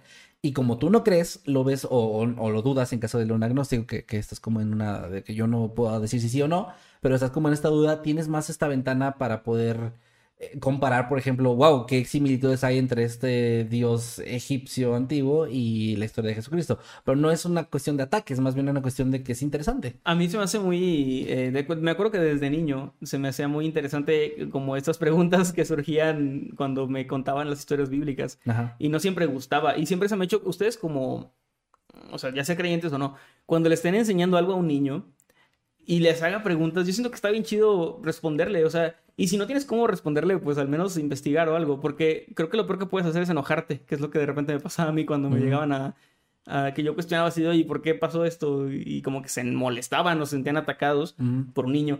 Este, pero creo que lo mejor sería como pues tratar de responder, ¿no? O sea, tratar de, o pues sí, o sea, de, de dar una respuesta satisfactoria.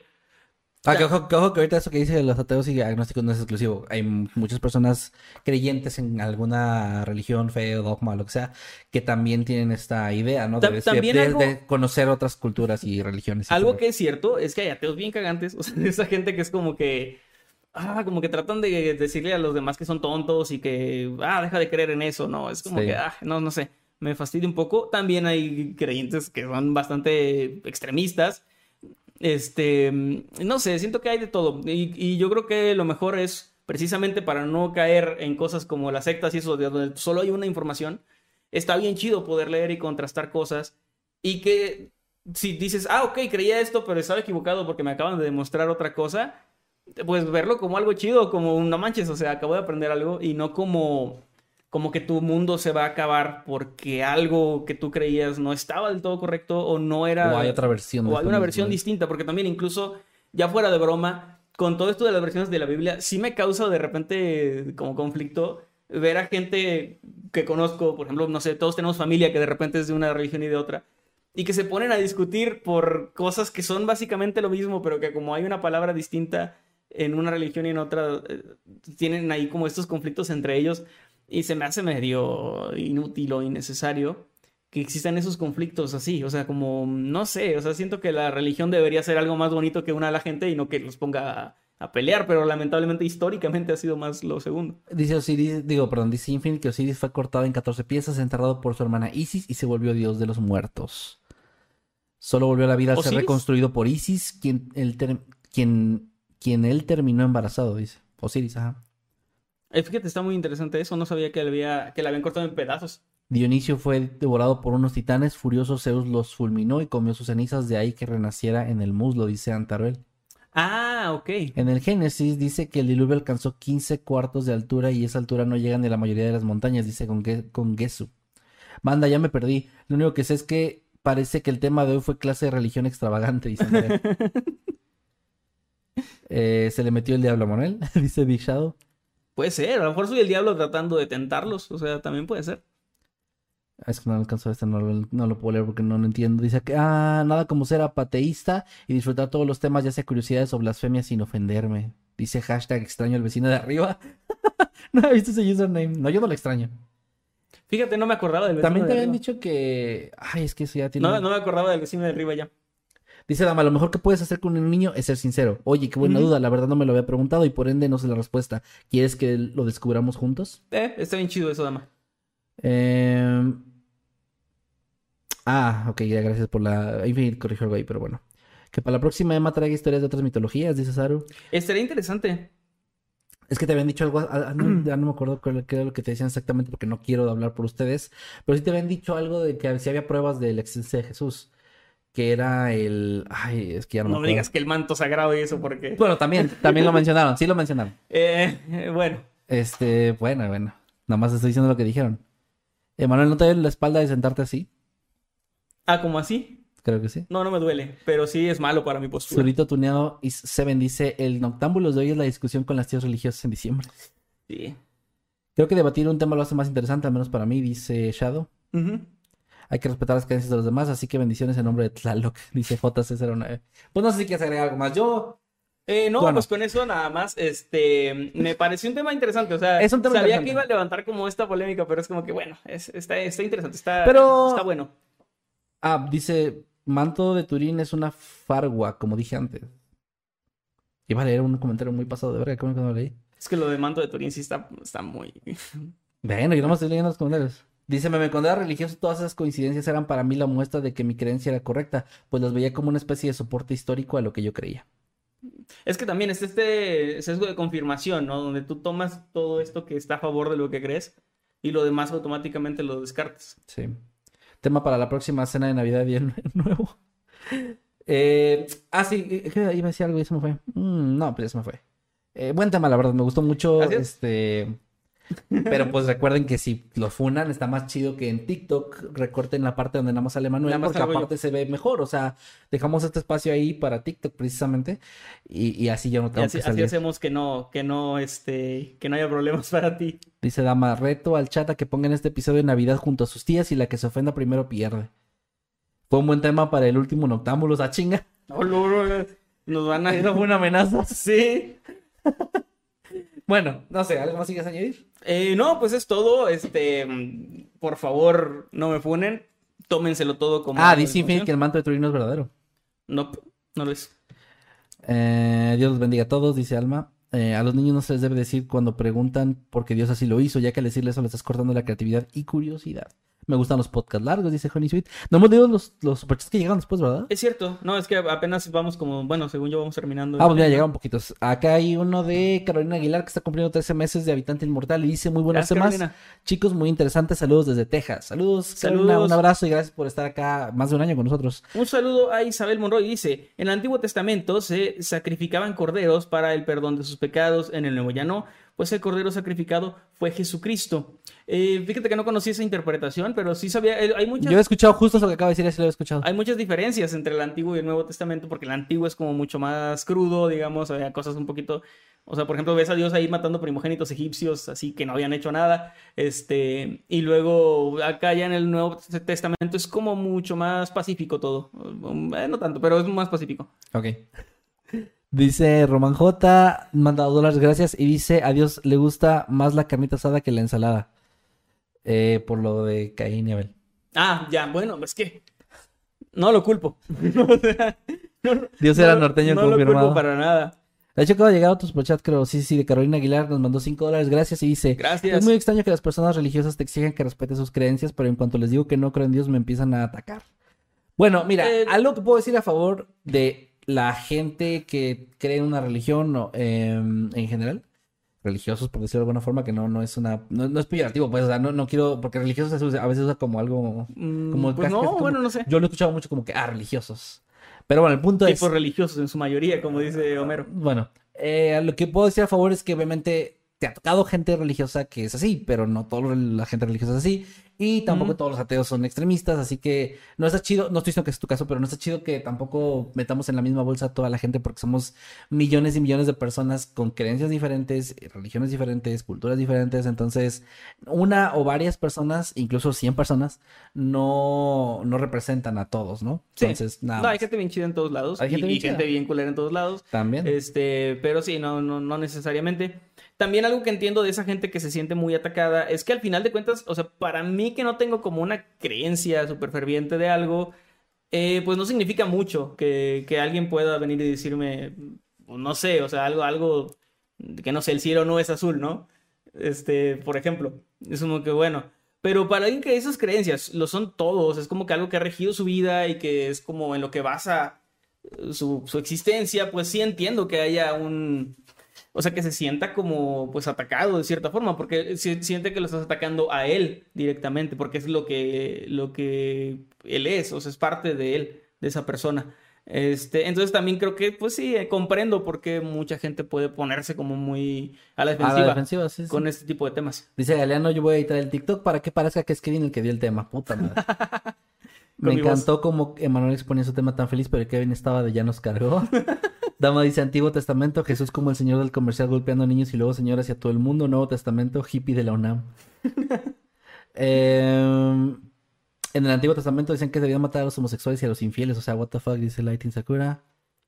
Ah, Pues creo que no, o sea, Jesús tampoco estaba muy a favor de la homosexualidad o así. Quiero decir algo que no. A ver, es broma, pero lo voy a decir. María José Jatib dice, buenísimo lo del vecino de arriba, entre comillas, porque recuerdo que ustedes se quejaban de los ruidos, pero yo desde Argentina no escuchaba nada de lo que mencionaban. Mm. Pues no, estabas en Argentina. Pues sí. No, se, no se oía. No, es que creo que rara vez se llegaba a escuchar por los micrófonos, pero solo cuando era demasiado fuerte, ¿no? Van a correr a Kevin y a Manuel de su fraccionamiento por el tema. Ay, a lo mejor sí, ¿eh? Eh, el mar no es azul, solo refleja el color del cielo, dice Romina. Qué bueno que yo solo tengo como religión mundo creepy, dice María. Lastimosamente se ha vuelto estereotípico pensar que el religioso promedio se va a arder con comentarios así, pero yo he visto entre creyentes jóvenes que ya las creencias ajenas son más aceptadas, dice Ibáñez. Eso es algo muy bueno. O sea, yo no, nunca he pensado que sea malo que alguien pues tenga una religión. O sea, es como que, bueno, mientras no hagas daño a las demás personas, porque también si hay creencias que de repente son, este, donde pues se daña a otras personas, no, es, es donde siento, o otras, o animales también no estoy muy de acuerdo con eso. Pero, pero siento que en general sí es algo que le ayuda a alguien a llevar su día a día y a, y a llevarlo con moralidad. Y eso, pues, es, es Sí, chido. sí, sí. Vamos a ver algunos tweets, ¿te parece? Porque ya no estamos leyendo tweets.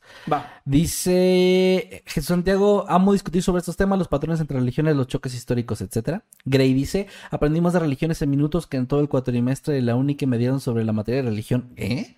¿Tan religión en...? Bueno, supongo que pues en Pues sí, escuela- es una escuela sí. religiosa, sí. Andy Dorantes dice, excelente episodio, mañana es mi cumpleaños, me estoy convirtiendo en una señora help, saludos, están cordialmente invitados a la celebración. Andy, un, un abrazo y un saludo, feliz cumpleaños adelantado por un par de horas nada más. En un par de horas ya va a ser una señora al parecer.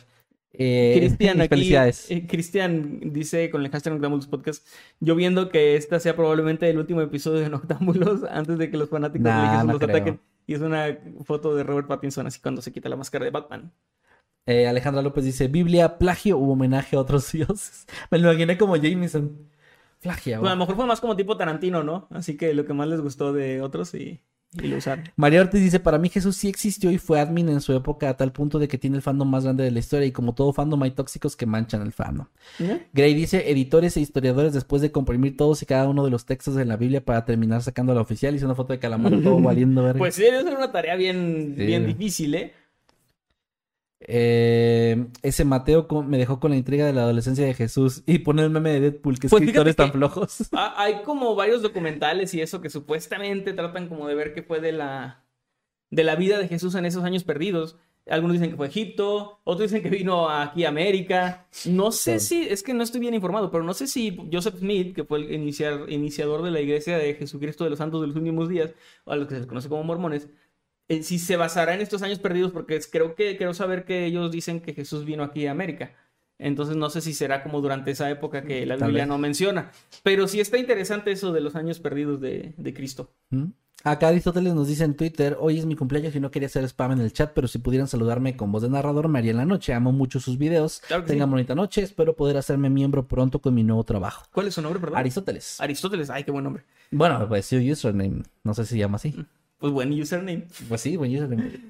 Hola, ¿qué tal? Buenos días, tardes o noches. Los saludos su amigo Nightcrawler. Y su amigo Masketman. Y es un saludo súper especial para Aristóteles. Y mucha suerte en tu nuevo trabajo, que te vaya muy, muy, muy Suerte. bien. Un saludo, hermano. Eh, pues ya con eso nos vamos, ¿no, güey? ¿Te parece bien? Ya antes de que nos funen. Ya, ¿verdad? No hubo temática mexicana, solo una funada de Manuel, dice Nesware y pone el... Ya tiene mucho que no veía un emote de Jimmy de caca.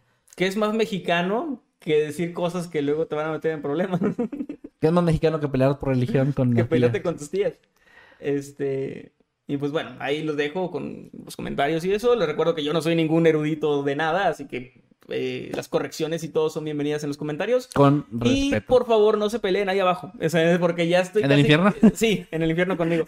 No, pero ya estoy casi seguro de que en los comentarios va a haber gente defendiendo, gente en contra y luego insultándose. Y estaría bien chido que lo hagan precisamente con fuentes y como de forma así de que. Emanuel está mal por esto y esto y esto. Y lo otro que diga de que sí está mal. Y con otras así.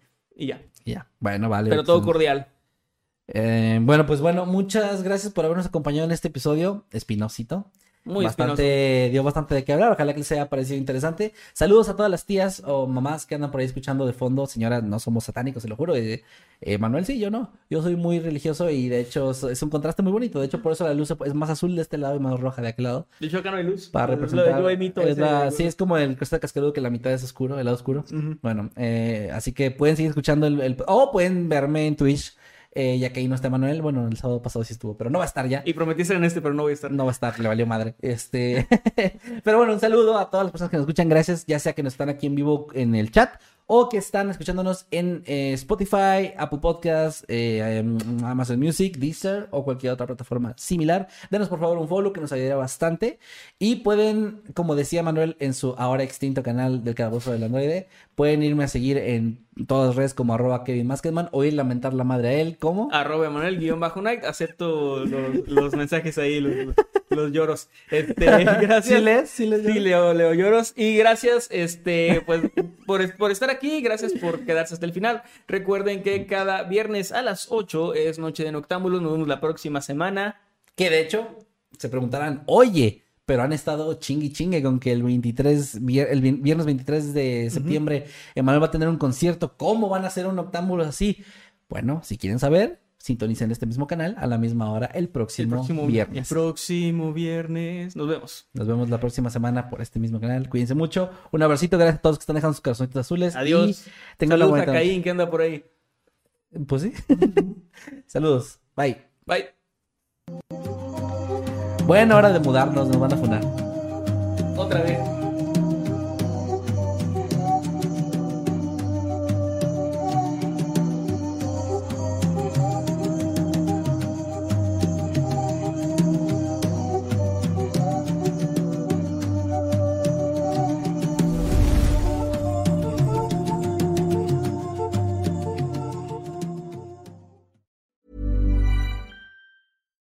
We're on a budget, we still deserve nice things. Quince is a place to scoop up stunning high-end goods for 50 to 80% less than similar brands.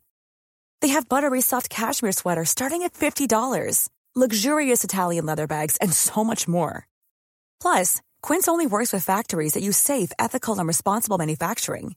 Get the high-end goods you'll love without the high price tag with Quince. Go to quince.com slash style for free shipping and 365-day returns.